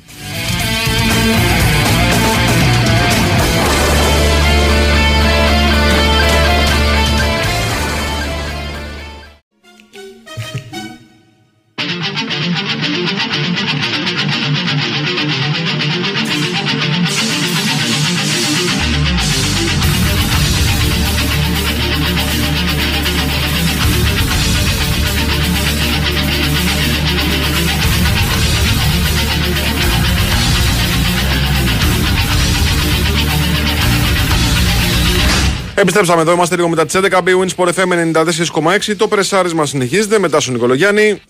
Και Βάιο Τσούτσικα. Με Πάνο Ρίλο στα πλατό, με Σωτήρη Ταμπάκο στην οργάνωση παραγωγής της εκπομπής. Εγώ να σας θυμίσω το εξής, πόσο μακριά φτάνει η φαντασία σας, η Σκόντα είναι αποφασισμένη να σας ταξιδέψει ακόμα πιο πέρα, αποκαλύπτοντας το Skoda Vision 7S.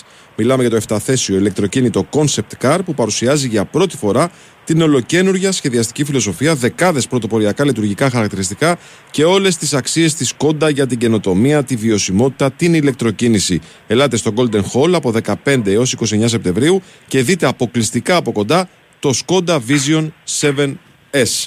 Λοιπόν, πάμε Παναθηναϊκό να δούμε πώς σε λίγες ώρες, αύριο δηλαδή το απογευματάκι, το βραδάκι, έχει μάτσο Παναθηναϊκός με τον Πανετολικό πριν από το παιχνίδι με τη Villarreal το εντός έδρας. Οπότε λοιπόν να δούμε πώς προετοιμάζονται και οι πράσινοι για το παιχνίδι αυτό. Έχουμε τον κύριο Αθανασίου μαζί μας. Τι κάνετε κύριε Αθανασίου, καλημέρα σας. Καλημέρα σας, μια χαρά. Γεια σου Νίκο, γεια σου Νίκο. Καλημέρα Βάγια, καλημέρα Τάσο. Καλημέρα. Λοιπόν, τι γίνεται, για πες, πώς προετοιμαζόμαστε, τι θα κάνουμε, θα κάνει πάλι πολλές αλλαγές ο Γιοβάνοβιτς, θα κάνει λιγότερες, πώς θα αντιμετωπίσει το μάτς?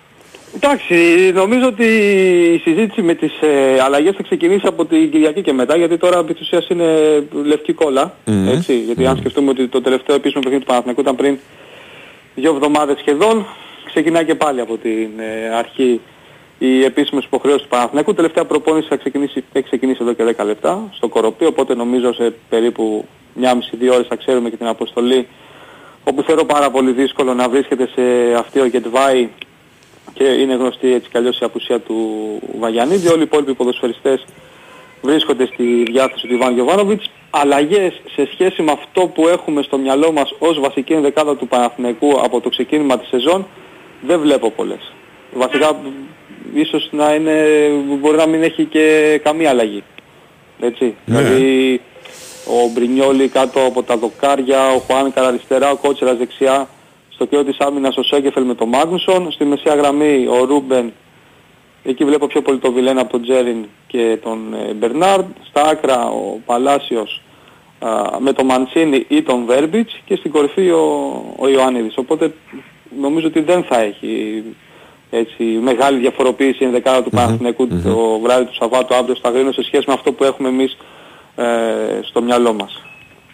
Τώρα από το τι θα γίνει από την Πέμπτη και μετά, που ξεκινάει ένας πραγματικός αγωνιστικός Γολγοθάς, θα το δούμε και εκεί φυσικά θα χρειαστεί να βοηθήσουν όλοι οι διαθέσιμοι ποδοσφαιριστές. Νομίζω το καταλαβαίνουμε ότι όταν υπάρχουν τόσα παιχνίδια σε τόσο μικρή χρονική απόσταση μεταξύ τους και τόσο απαιτητικά παιχνίδια, έτσι. Βέβαια, απαιτητικά δύσκολα παιχνίδια. Ντέρμπι με την ΑΕΚ, με τον ΠΑΟΚ Λεωφόρο, εκτός έδρας αποστολή αύριο στο Αγρίνο και με την Τρίπολη.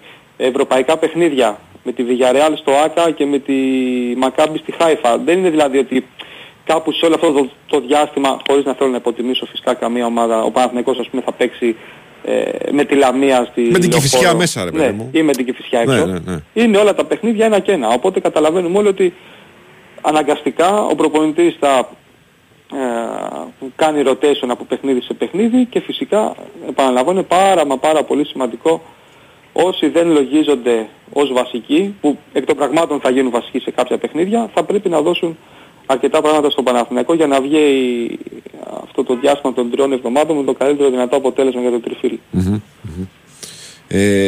Εισιτήρια για το μάτς με τη Villarreal, πώς πάνε? Υπάρχει πάρα πολύ μεγάλη διάθεση και από τις προηγούμενες ημέρες. Ο ρυθμός με τον οποίο φεύγουν τα εισιτήρια είναι αρκετά ικανοποιητικός. Θεωρώ δεδομένο ότι θα έχει 50.000 στο γήπεδο, έτσι, το βράδυ της Πέμπτης και βλέπουμε. Τώρα το ζήτημα εδώ, παιδιά, στα παιχνίδια αυτά, είναι και το εξής. Πέρα από το πώς θα μοιράσει το υλικό του ο Γιοβάνοβιτς, θα αξιοποιήσει το υλικό του, είναι και το πώς θα εμφανιστεί ο Παναθηναϊκός στο αυριανό παιχνίδι με τον Πανετολικό και αν οι παίκτες θα μπορούν να κάνουν ψυχολογικά αυτό που πρέπει για το μάτς με τους Αγρινιώτες πριν το παιχνίδι το ευρωπαϊκό. Είναι πολλές ημέρες, Βάιε. Είναι πολλές ημέρες, λες. Βέβαια, είναι Σάββατο Πέμπτη. Αν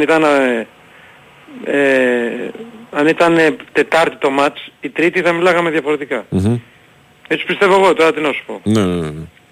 Γιατί ρε παιδί μου... Το πιο επικίνδυνο σε αυτή την περίπτωση, συγγνώμη Βάιε μου, είναι η διακοπή. Ναι. Αυτό νομίζω είναι το νούμερο ένα πρόβλημα που αντιμετωπίζει ο Παναθηναϊκός. Υπήρχε κάποτε ένα στατιστικό, θα ψάξω να το βρω, να το πούμε τη Δευτέρα, που μετά από διακοπή πρωταθλημάτων ο Παναθηναϊκός, όταν είχε διεθνείς, ξέρω εγώ, 7 στις 10 και έλα ρε. Ναι, ισχύει. Θυμάμαι πόσο δύσκολα είχε περάσει από την έδρα του Πανθρακικού μετά από διακοπή πρωταθλήματος εκείνη τη χρονιά που είχε Λέτο, Σισέ, Ζιλμπέρτο Σίλβα. Ναι. Που ήταν και αυτοί δύσκολοι. Γενικά οι παίκτες βγαίνουν από την καθημερινότητά τους, από τη ρουτίνα τους. Αποσυντονίζεται η ομάδα, πώς και να το κάνεις. Λογικό. Δεν μπορείς να δουλέψεις όταν έχεις. Παναθηναϊκός είχε 6 διεθνείς, είχε και κάποιους παίκτες οι οποίοι την προηγούμενη εβδομάδα ήταν τραυματίες και ο Αϊτόρ και ο Τζούρισιτς και ο Γετβάη ας πούμε ήταν εκτός και ο Βαγιανίδης ήταν εκτός. Δεν δουλεύεις ως προπονητής με τον τρόπο που θέλεις και νομίζω ότι το αυριανό παιχνίδι είναι πάρα πολύ σημαντικό για τον Παναθηναϊκό να έχει στο κεφάλι του τη σωστή νοοτροπία. Καταλαβαίνουμε όλοι ότι η απόσταση που χωρίζει τις δύο ομάδες ποιοτικά και ως μονάδες αλλά και ως σύνολο, γιατί και ο Παναθηναϊκός είναι μια καινούργια ομάδα, έτσι, με καινούργιο προπονητή, είναι πάρα πολύ μεγάλη, αλλά σε αυτά τα παιχνίδια πρώτα και κύρια κινδυνεύεις να την πατήσεις αν το μυαλό σου είναι αλλού. Μέχρι στιγμής, και επειδή είχε μέσα στο καλοκαίρι ο Παναθηναϊκός σημαντικά παιχνίδια για τα προκριματικά του Champions League, η νοοτροπία του και στο Βόλο και στα Γιάννενα ήταν αυτή που έπρεπε. Οπότε το πρώτο δείγμα διαχείρισης συναισθημάτων και πνευματικής ετοιμότητας ήταν πάρα πολύ θετικό για τον Παναθηναϊκό, ο οποίος θα πρέπει, αν θέλει να διεκδικήσει και φέτος μέχρι τέλους το πρωτάθλημα και να το κατακτήσει φυσικά, θα πρέπει να έχει την ίδια αποτελεσματικότητα που είχε και πέρσι στην επαρχία. Υπενθυμίζω εγώ ότι πέρσι ο Παναθηναϊκός ήταν σύμφωνας, έτσι, κανονικός, εκτός έδρας. Κάτι το οποίο δεν συνέβαινε τα προηγούμενα χρόνια και αποτελούσε την πολύ μεγάλη πληγή των Πρασίνων, ανεξάρτητα από το πόσο καλή ή λιγότερο καλή ή κακή ομάδα είχαν. Θυμόμαστε όλοι ότι μέσα στην προηγούμενη δεκαετία ο Παναθηναϊκός αρκετές σεζόν ήταν η χαρά της επαρχίας. Αυτό το πράγμα άλλαξε πέρσι. Και άλλαξε ριζικά και θεαματικά. Και γενικά άλλαξε και η συμπεριφορά και η βαθμολογική συγκομιδή του Παναθηναϊκού στα μάτς του πρωταθλήματος. Ήταν εντυπωσιακή η διαφορά, το συν-πλην, σε σχέση με την προηγούμενη χρονιά, που χτίστηκε με τα εκτός έδρας μάτς. Διότι θυμίζω ότι πρώτη χρονιά Γιοβάνοβιτς πόσες ήττες ήταν εκτός έδρας, 10? 10 ήττες γενικά είχε. Είχε 10 ήττες γενικά, αλλά μάνι θυμάμαι, γιατί ήμουν εκεί, είχε χάσει. Στα Γιάννενα, στο Αγρίνιο. Στο Αγρίνιο, στην Τρίπολη, με ένα γκολ στο τέλος. Μάνι τρεις δύσκολες έδρες στην επαρχία, απέτυχε και στις τρεις να φύγει με νίκη. Ναι. Αυτά πέρσι τα μάτς όλα τα καθάρισε με εξαίρεση στην Τρίπολη, έτσι. Σου λέω εδώ το ζήτημα είναι το πώς η ομάδα έχει στο στόχο το να πατήσουμε πάνω στα περσινά βήματα ή να παίξουμε τόσο όσο θα μας επιτρέπει να είμαστε πολύ φρέσκοι στο παιχνίδι με τη Villarreal. Αυτά, ξέρεις, σε ομάδες οι οποίες δεν έχουν μεγάλη εμπειρία σαν σύνολα από τέτοιου είδους εβδομάδες, είναι ένα κομμάτι προς παρατήρηση. Να το δούμε πώς θα λειτουργήσει. Σωστά, πολύ σωστά. Απλά εδώ, σε αυτό το κομμάτι, το πιο σημαντικό για τον Παναθηναϊκό και είναι απόλυτα θετικό, έχει να κάνει με την εμπειρία του Ιβάν Γιοβάνοβιτς σε αυτές τις καταστάσεις, γιατί είναι ένας προπονητής ο οποίος στο ΑΠΟΕΛ τόζησε όλο αυτό το πράγμα και πάρα πολλά χρόνια και με ρόστερ τα οποία δεν είχαν την ποιότητα και το βάθος που είχε αυτή τη στιγμή το ρόστερ του Παναθηναϊκού, οπότε νομίζω ότι σίγουρα θα πρέπει να το διαπιστώσουμε πώς θα λειτουργήσει, αλλά από τη στιγμή που υπάρχει ο Ιβάν στον πάγκο, νομίζω ο Παναθηναϊκός έχει περισσότερες πιθανότητες να μπορέσει να βγάλει αυτό το γολγοθά με το καλύτερο δυνατό αποτέλεσμα. Ωραία. Κύριε Νίκο, μας ευχαριστούμε πάρα πολύ. Κύριε Νίκο, καλημέρα. Έχουμε break, κύριε Πρόεδρε. Πάμε στο break. Να σας θυμίσω, είσαι στην BWIN για τις καθημερινές προσφορές, τα μοναδικά έπαθλα, τις ενισχυμένες αποδόσεις και τα ειδικά σε αμέτρητα πρωταθλήματα. Ρυθμιστή σε ΕΠ, συμμετοχή για άτομα άνω των 21 ετών. Παίξε υπεύθυνα, όροι και προϋποθέσεις στο bwin.gr.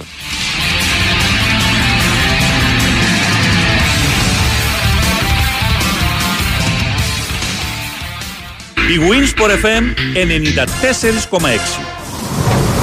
Η κλιματική αλλαγή πια δεν κρύβεται. Είναι εδώ.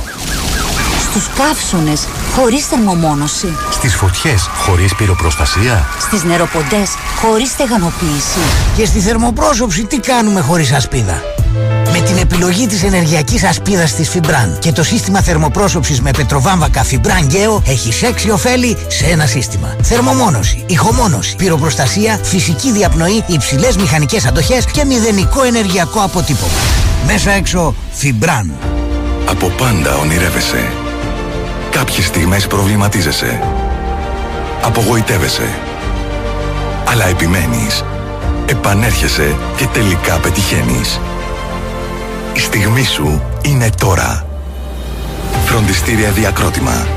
Γίνε αυτό που ονειρεύεσαι.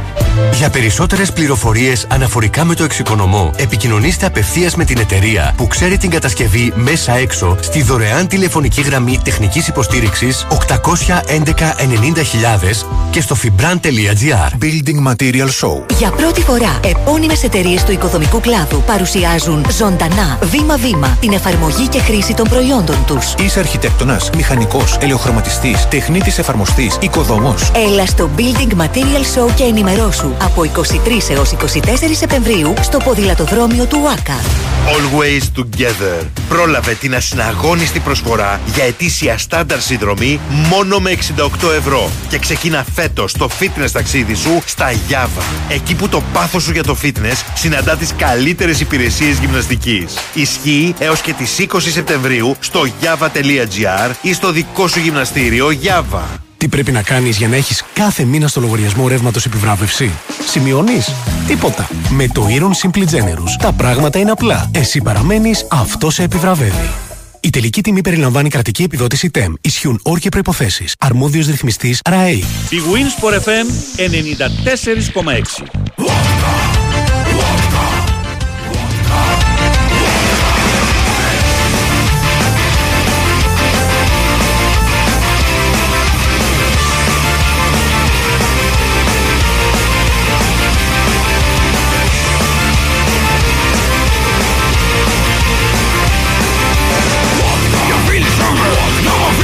Εδώ ένας φίλε Τάσο μας θυμίζει για το εξής, ότι μαζεύονται στη θύρα 12 του Απόστολος Νικολαίδης υλικά από τον Εραστέχνη Παναθηναϊκό. Βεβαίως, βεβαίως. Έτσι, για τους πληγέντες στη Θεσσαλία.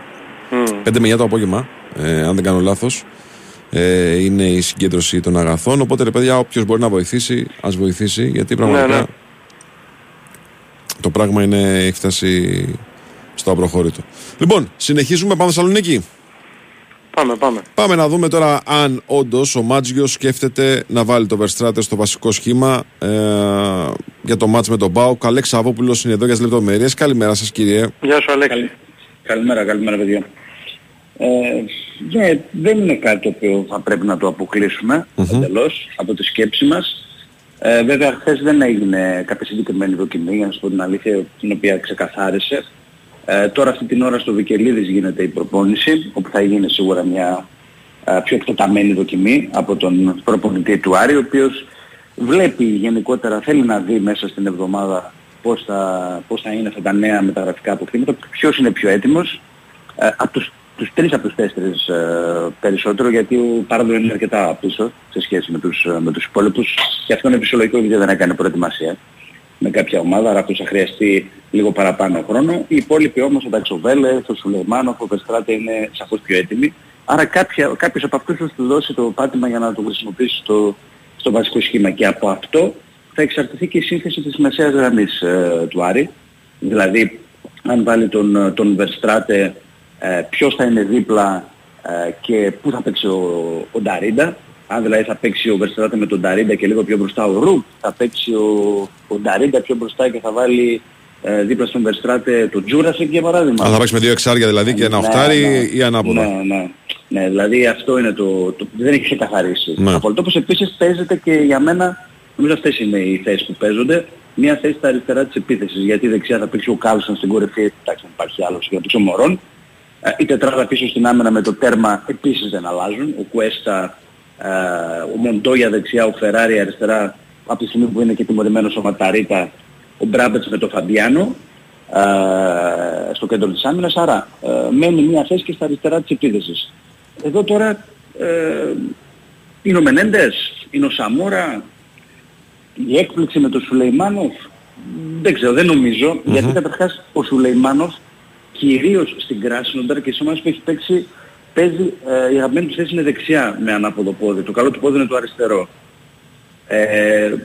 Δεν ξέρω αν θα το επιχειρήσει. Νομίζω ότι θα τον κρατήσει για backup του Κάρσον, γιατί ο Κάρσον μας είχε δείξει μέχρι ότι δεν μπορεί να βγάλει και ολόκληρο το 90 λεπτό. Όχι, αλήθεια οπότε... είναι όμως ότι στο διάστημα που αγωνίζεται είναι ζημιάρης για τους αντιπαλούς. Ναι, κάνει πράγματα. Ναι. Εντάξει, μπορεί να δει ένα 25 λεπτό, 30 λεπτό το πολύ, αν κουραστεί ο Κάρσον μπορεί να το δώσει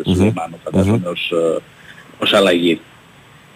Αυτά είναι τα δεδομένα. Θα δούμε τώρα και τη σημερινή προπόνηση. Μήπως δείξει κάτι παραπάνω ο προπονητής του Άρη, που παράλληλα μαζί με τον Θόδωρο Καρυπίδη και το σκάουτινγκ του Άρη ξεψαχνίζουν έτσι τη λίστα με τους ελεύθερους, αλλά τους ελεύθερους που έχουν μείνει προς τα τέλη Αυγούστου ελεύθεροι και όχι τους ελεύθερους εδώ και πάρα πολύ καιρό. Φαίνεται ότι υπάρχουν 2-3 περιπτώσεις που έχουν ξεχωρίσει από ό,τι καταλαβαίνω. Και τις κοιτάζουν, αλλά πριν το παιχνίδι με τον Πάο δεν νομίζω ότι θα υπάρξει κάποια εξέλιξη, το βλέπω από εβδομάδα όλο αυτό να ξεκαθαρίζει. Αλέξη, καμιά αντίδραση ο Άρης είχε για τον ορισμό του Παπαπέτρου στο μάτς? Στο λέω αυτό γιατί θυμίζω ότι πέρσι είχες ζητήσει την εξαίρεσή του, Ναι, είναι ένας ο ρέφερε για τον οποίο ο Άρης είχε ζητήσει την εξαίρεση, που θα το θυμάσαι. Η αλήθεια είναι ότι υπάρχει μια πορεία για ποιο λόγο δεν στις τάξεις του κόσμου γενικότερα. Υπάρχει μια κουβέντα που έχει ξεκινήσει από χθες και είναι λογική νομίζω, για ποιο λόγο ο Άρης δεν έχει αντιδράσει ούτε με κάποια διαρροή, όχι με κάποια επίσημη ανακοίνωση για τον περίεργο αυτό ορισμό, διότι υπάρχει η δήλωση του Τζέφεριν, θυμίζω πριν από λίγες μέρες στον Μπαλτάκο, ότι κανονίστηκε το θέμα για τους ξένους διαιτητές στα παιχνίδια της αγωνιστικής, άρα περιμέναμε όλοι λογικά ότι θα είναι ξένος ο διαιτητής και ανταυτού είναι Έλληνας. Και επίσης θυμίζω και την επιστολή που είχε στείλει και η Super League στην ΕΠΟ και στην ΚΕΔ ότι θέλουμε τα παιχνίδια των 5 ομάδων, των Big 5, στο πρωτάθλημα και τα play-off θα τα στηρίζουν ξένοι διαιτητές ή τουλάχιστον διαιτητές πρώτης κατηγορίας της UEFA. Γιατί κάτι τέτοιο δεν συνέβη. Υπάρχει ένα ερωτηματικό για ποιο λόγο. Θα παραπέμψω, τουλάχιστον στην παρούσα φάση, δεν ξέρω αν θα αλλάξει αυτό, στην προημερών τοποθέτηση του Θόδωρου Καρυπίδη στην περίφημη ραδιοφωνική του συνέντευξη, είπε ότι φέτος δεν θα σχολιάσουν τη διαιτησία. Θα αλλάξουμε στάση απέναντι στη διαιτησία. Προς το παρόν παραπέμπω σε αυτή τη δήλωση. Τώρα βέβαια αν δούμε τέρατα και σημεία την Κυριακή, φαντάζομαι προφανώς αυτό μπορεί να αλλάξει. Θα πούμε ότι δεν θα ασχολούμαστε, αλλά να μας αναγκάσατε κύριε Παπαπέτρου. Ναι. Κάπως έτσι. Μάλιστα. Ωραία. Αλέξη, μου σε ευχαριστώ πάρα πολύ. Καλημέρα. Λοιπόν, βλέπεις έτσι ότι σκέφτεται να βάλει έναν παίχτη που έχει λίγες προπονήσεις βασικό. Ναι, γι' αυτό σου λέω ότι είναι απρόβλεπτος ο Άρης. Ναι, είναι απρόβλεπτος. Δεν ξέρεις τι θα παρουσιάσει. Όντως. Και είναι και δύσκολο για τον Λουτσέσκο να τον διαβάσει, έτσι. Είναι βέβαια. Πολύ δύσκολο. Βέβαια. Πάρα πολύ δύσκολο. Από την άλλη μεριά, βέβαια, έχει τον ντεζαβαντάζ ότι είναι μια ομάδα που είναι υποκατασκευή απέναντι σε ένα σύνολο το οποίο είναι πολύ πιο δεμένο. Ναι. Ο ΠΑΟΚ. Έτσι ακριβώς. Θα τα δούμε και ο Δημήτρης Μπατζόγλου τι θα μας πει για το παιχνίδι αυτό και αυτός. Θα μιλήσουμε μετά τις 11.30 για το ρεπορτάζ του ΠΑΟΚ. Να σας θυμίσω, πηγαίνοντας στο δελτίο ειδήσεων στο φινάλε αυτού του ημιώρου, αν έχετε σκεφτεί πως η κλιματική αλλαγή, πόσα προβλήματα έχει προκαλέσει με πάρα πολλά καιρικά φαινόμενα ακραία, φαινόμενα τα οποία προκαλούν φυσικά και κατακόρυφη αύξηση στο ενεργειακό κόστος, μέσω των επιπτώσεων που προκαλούν στο κλίμα. Υπάρχει λοιπόν η ενεργειακή ασπίδα των συστημάτων εξωτερικής θερμοπρόσωψης της Φιμπράν, που λειτουργεί σαν ένα πολλαπλό αμορτισέρ που απορροφά τους κραδασμούς αυτού του εκρηκτικού κοκτέιλ. Τα συστήματα εξωτερικής θερμομόνωσης με πετροβάβακα Φιμπράν και ΕΟ παρέχουν εξαιρετική θερμομόνωση, που σημαίνει μειωμένους λογαριασμούς ρεύματος και αερίου για πολλές δεκαετίες, αλλά ταυτόχρονα είναι και το μόνο μονοτικό υλικό που παρέχει εξαιρετική ηχομόνωση, πυροπροστασία σε σχέση μόνο τα μονοτικά υλικά και φυσική διαπνοή στο κτίριο και ελάχιστο περιβαλλοντικό αποτύπωμα. Αξιοποιήστε λοιπόν τα πλεονεκτήματα αυτά, κάνοντας αίτηση στο νέο εξοικονομό αυτονομό. Μην σας φαίνεται τίποτα περίπλοκο και δύσκολο. Επικοινωνήστε με τη Φιμπράν και οι άνθρωποι της θα σας δώσουν όλες τις λεπτομέρειες για τα βήματα που πρέπει να ακολουθήσετε. Για να ενημερωθείτε για τα συστήματα εξωτερικής θερμομόνωσης με Πετροβάβακα Φιμπράν, καλείτε και ρωτάτε την εταιρεία που ξέρει την κατασκευή μέσα έξω στο 811 90.000 ή στο www.fibran.gr. Break, δελτίο. Επιστρέφουμε για το τελευταίο ημίωρο.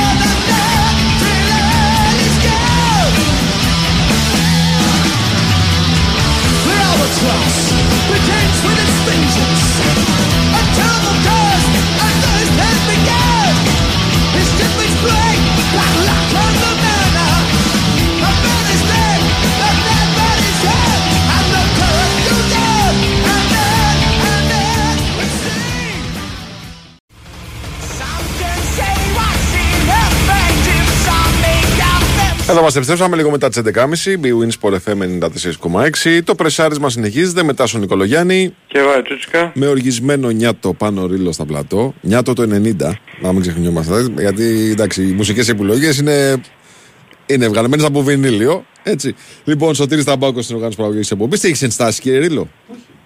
Νόμιζα ότι έχεις ενστάσεις. Λοιπόν, και πάμε ξανά, θα πάμε ξανά στη Θεσσαλονίκη. Δημήτρη Τζομπατζόγλου είναι μαζί μας. Καλημέρα, κύριε, τι κάνετε? Γεια σας, Δημήτρη. Καλημέρα, γεια σας. Όλα καλά? Καλά, εσείς? Μπράβο ρε φίλε. Εντάξει, θα δούμε τώρα. Θα σου πω Σαββατοκυριακό. Μετά τα παιχνίδια. Πώς θα πάνε τα παιχνίδια βασικά. Τι κουβέντα θα δημιουργήσουν τα παιχνίδια. Αυτό είναι το ζήτημα. Αν θα μιλήσουμε για μπάλα, μια χαρά θα είμαστε. Πάλι το θέμα, γιατί να μην μιλήσουμε για μπάλα. Έλατε. Καλά, αυτό είναι απορία χρόνων, δεν είναι τωρινό. Ναι. Θυμάμαι, νομίζω δεν κάνω λάθος, πέρυσι σε ένα σημαντικό ματς ΠΑΟΚ Ολυμπιακός, ναι, στην Τούμπα έπαιξε ο Ευαγγέλου. Ναι. Δεν μιλήσαμε, νομίζω ότι ούτε πριν ούτε μετά. Τα κατάφερε αρκετά καλά.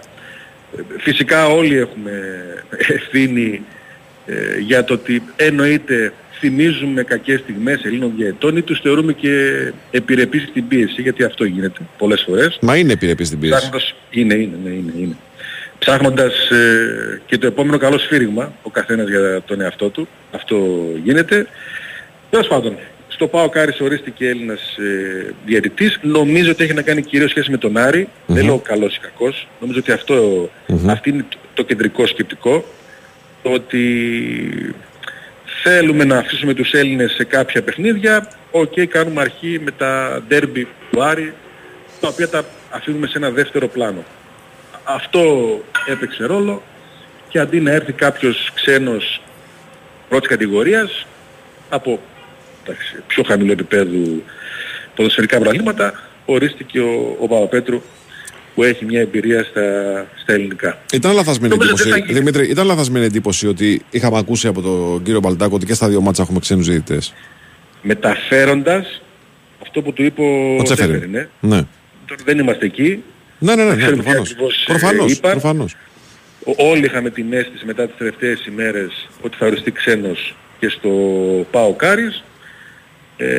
Πραγματικά δεν ξέρω αν προτάθηκε ξένος και ο Μπένετ πήρε την απόφαση που με το σκεπτικό που αναφέραμε νωρίτερα για τα μάτς του Άρη.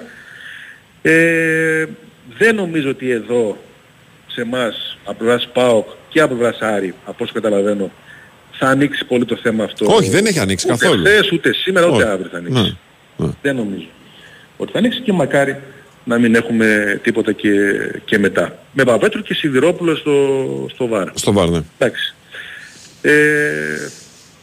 Σε γενικές γραμμές, εντάξει, και αυτά που βλέπουμε στην Ευρώπη, είδαμε μάτς που άφηναν πάρα πολύ το παιχνίδι ξένοι διαιτητές, φρίζαν πολύ λίγο, μακάρι να τα καταφέρουν και οι Έλληνες.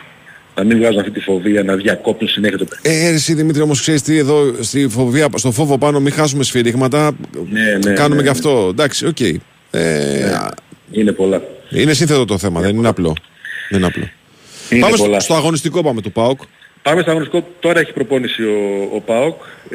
Από τις σημαντικές σίγουρα. Αν και ποτέ δεν δείχνει 100% την εντεκάδα προ-παραμονές. Πάντα δείχνει το τελικό του σχέδιο, την παραμονή και εκεί που δουλεύει στημένες μπάλες.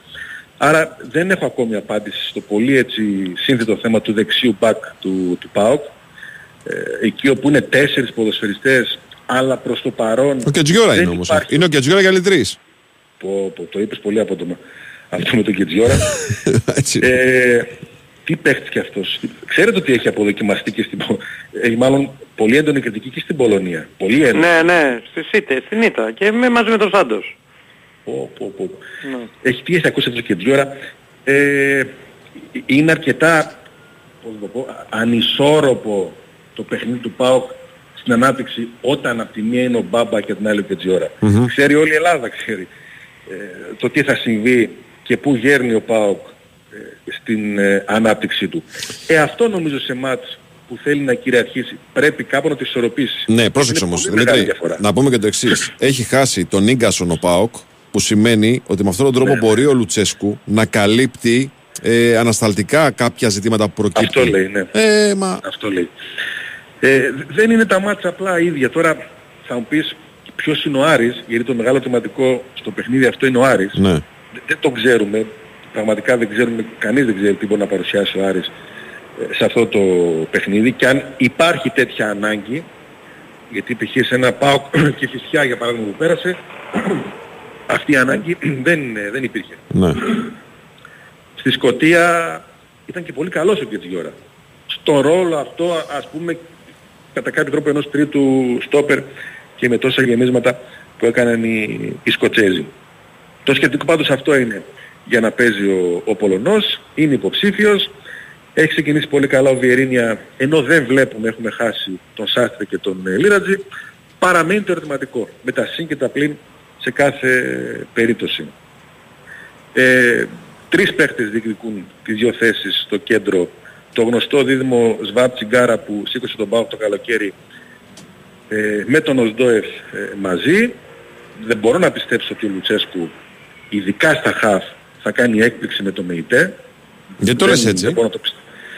Γιατί έχει αυτό το σκεπτικό ο Λουτσέσκου, ότι η τακτική του είναι το πιο σημαντικό, η τακτική του είναι δύσκολη, η τακτική του δεν γίνεται γρήγορα. Δεν μπορεί να την εμπεδώσει γρήγορα ο νέος ποδοσφαιριστής στην ομάδα. Με κλασικό παράδειγμα του... Πώς τον έκανε τον Πορτογάλο που ήρθε από τη χρονιά του πρωταθλήματος. Τον Ολιβέιρα. Το Ολιβέιρα που προτιμούσε Κάνια Σάχος. Ναι. Ακόμα και σε τελικό κυπέλλο. Αυτό πιστεύει και γι' αυτό νομίζω ότι είναι πολύ νωρίς ακόμα να πάρει θέση ο ΜΕΙΤΕ στο κέντρο. Ναι, τον Οσντοεφ τον έβαλε περισσότερο λόγω ανάγκης, επειδή είχε προβλήματα με το ΣΒΑΜ. Ναι, είχε θέμα. Και το είπα, το έκανε πρώτη φορά στη ζωή του. Ναι. Το παραδέχτηκε ότι ήταν η πρώτη φορά στη ζωή μου που κάνω κάτι τέτοιο, αλλά γιατί δεν είχε και κανέναν άλλο. Τριάδα νοσευτική είναι σίγουρη. Ο Κωνσταντέλιας στον άξονα, αριστερά ο Τάισον και δεξιά ο Ζίβκοβιτς. Και πρώτη αλλαγή ο Ντεσπότοφ. Ναι, νομίζω ότι είναι πολύ βέβαιο ότι θα δούμε και τον Ντεσπότοφ ως πρώτη αλλαγή. Και φαβορεί για την κορυφή της επίθεσης πλέον ο Σαμάτα και οι ανάγκες του παιχνιδιού και η κατάστασή του. Πολλά οδηγούν στο ότι ο Τανζανός θα είναι βασικός σε αυτό το παιχνίδι. Είναι πλέον καλά, δεν βλέπω... Έκατσε εδώ, δούλεψε εδώ, όλο αυτό το διάστημα της διακοπής δεν πήγε με την εθνική του ομάδα, έτσι. Περιμένουμε παιχνίδι κατοχής από πλευράς ΠΑΟΚ. Ο Σαμάτα είναι αυτός ο φορ που θέλει ο Λουτσέσκου, που θα βγει από την περιοχή και θα συμμετέχει στην δημιουργία και στην ανάπτυξη. Μπορεί και μόνος του να κάνει φάση για τον εαυτό του. Έχει αυτό το πλεονέκτημα. Σε ένα τέτοιο μάτς είναι η ώρα για να ξεκινήσει. Αν το δούμε από οποιαδήποτε πλευρά και το δούμε, έχει πλέον αρκετές λύσεις για το βασικό του rotation.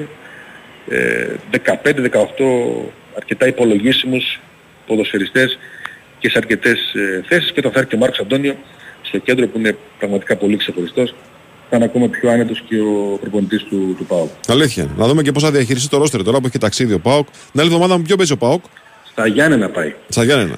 Από Ελσίνκη πάει στα Γιάννενα. Από Ελσίνκη Γιάννενα. Πάνω κάτω η υγρασία ίδια θα είναι. Δηλαδή... και η ώρα, και η ώρα είναι η ίδια. Και η ώρα ίδια. Όλος παραδόξος. Κόσμος, Δημήτρη, πώς θα τα αποκρίνεται στο μάτς? Έχει καλή συμμετοχή, υπάρχει ανυπομονησία.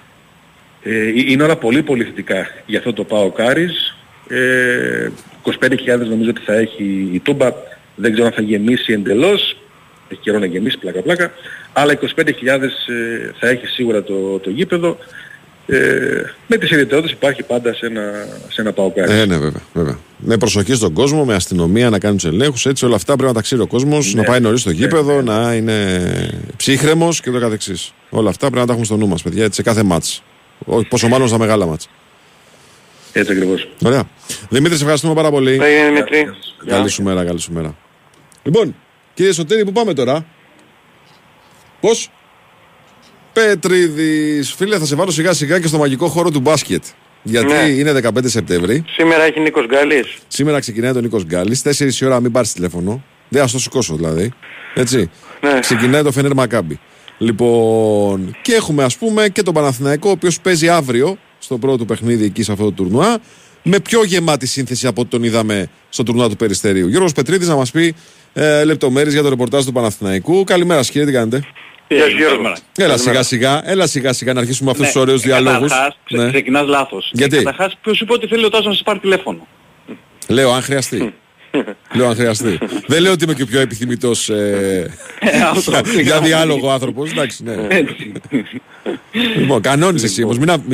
Μην αυξάνεις την ένταση στις συνομιλίες μας χωρίς λόγο από το Σεπτέμβριο. Λοιπόν, ο Παναθηναϊκός μόνο το Βιλντόζα δεν θα έχει στα τουρνουά αυτό? Ναι, λογικά, γιατί είναι και ο Μίτογλου, έτσι, ο οποίος είχε το θεματάκι, τον τραυματισμό του. Έχει ανεβάσει βέβαια αριθμός στις τελευταίες προπονήσεις. Θα δούμε και τη σημερινή. Λογικά θα πάρει κάποιο χρόνος συμμετοχής, ίσως όχι να είναι στο 100% ενώ δηλαδή να τον υπολογίζει όπως θα τον υπολογίζει στα επίσημα, αλλά φαντάζομαι ότι θα χρησιμοποιηθεί από τον Αταμάν. Θα δούμε τα νέα πρόσωπα, Λεσόρ, Χουάντσο, Μωραΐτη, Παπαπέτρου, που τους είδαμε στα τέσσερα πρώτα φιλικά, και το Μήτογλου φυσικά, και μένει να δούμε τώρα εδώ πέρα τι εικόνα θα παρουσιάσει ο Παναθηναϊκός, πόσο διαφορετικός ήταν από τα πρώτα φιλικά, τι ρυθμίσεις θα έχει κάνει ο Αταμάν. Σίγουρα η ομάδα δεν θα είναι στο επίπεδο, ας πούμε, που θα είναι όταν θα ξεκινήσουν οι επίσημοι αγώνες, αλλά όπως και να έχει θα πάρουμε μια πρώτη εικόνα, μια πρώτη γεύση τέλος πάντων από τον Παναθηναϊκό της νέας σεζόν. Για Βελντόζα έχουμε εικόνα τώρα που έχουν περάσει 2-3 μέρες από τον τραυματισμό, πότε πάνω κάτω το περιμένουν, είναι έτοιμος? Κοίταξε, θα δούνε Βάιε πώς θα πάει το πόδι του, αν θα έχει, πόσο θα έχει ξεπριστεί, να το πω έτσι, πώς θα έχει βελτιωθεί η κατάστασή του μετά το τουρνουά της Ρόδου. Οριακά φαίνεται ότι προλάβει το Super Cup, υπάρχει αισιοδοξία δηλαδή θα το προλάβει. Το Super Cup είναι τέλος του μηνά? Ναι, 29-30. 30. Είναι ένα βαρύ διάστρεμα.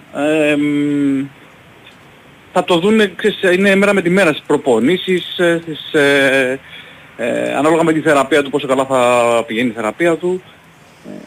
Όπως και να έχει, πάντως είναι θα είναι ένα πλήγμα για τον Παναθηναϊκό, έτσι, άμα δεν τον έχει διαθέσιμο. Καλά, εντάξει, το συζητάμε. Πραγματικά ο Αργεντινός είναι απόλαυση.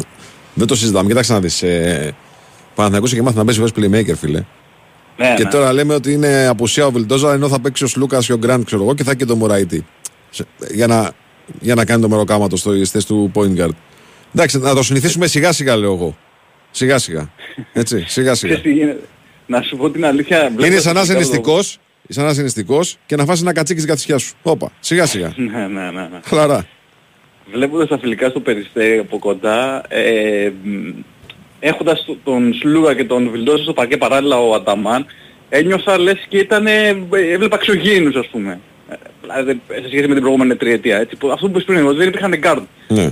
Τώρα υπάρχουν παίκτες οι οποίοι πραγματικά με τις δημιουργίες τους και με τις εκτελέσεις τους δίνουν για να ξεχωριστό τόνο από την περιφέρεια. Γιώργο, έχει κλείσει το ρόστερ του Παναθηναϊκού? Προς το παρόν έχει κλείσει. Τώρα μέσα στη σεζόν δεν το αποκλείω να γίνει κάποια κίνηση. Αν δει ο Αταμάν ότι υπάρχει κάποιο κενό, κάποια αδυναμία σε κάποια θέση, δεν θα είναι απίθανο να γίνει κάποια κίνηση. Αλλά θα ξεκινήσει έτσι, θα αρχίσει έτσι τη σεζόν και από εκεί πέρα βλέπουμε. Μάλιστα. Περιμένει πολλά και από τον Κρικόνης. Ο Κρικόνης έχει δείξει πολύ καλό πρόσωπο δηλαδή, στα πρωταθλητικά, γιατί καταφέρνει ο Παναθηναϊκός να τον εκμεταλλεύεται, να εκμεταλλεύεται τα ποιοτικά χαρακτηριστικά του. Ξέρεις τι, δεν του βγαίνει ψυχή χτυπώντας την μπάλα στο παρκέ για να περάσει παίχτες. Και είναι πιο ξεκούραστος και πιο άνετος στην εκτέλεση. Όταν περιμένεις στην άκρη να πάρει το σουτ από μια καλή πάσα, μια καλή δημιουργία. Και κακά τα ψέματα τώρα, ο τρόπος που πασάρει ο Βιλντόζα και ο Σλούκας, ο Σλούκας και ο Βιλντόζα, βάλτε όποια σειρά θέλετε. Τι να κάνουμε, βοηθάει πολύ αυτούς τους παίχτες να παίρνουν τις μπάλες και να τις βάζουν στο καλάθι. Έτσι. Ναι, γιατί ξέρεις και με τις διαιτήσεις τους συγκεκριμένοι παίρνουν πάνω τους δύο αντιπάλους για παράδειγμα, από βοήθειες και από τέτοιες καταστάσεις. Μένει ελεύθερος ο Γκριγκόνης, ο Γκριγκόνης είναι ένας εξαιρετικός σουτέρ.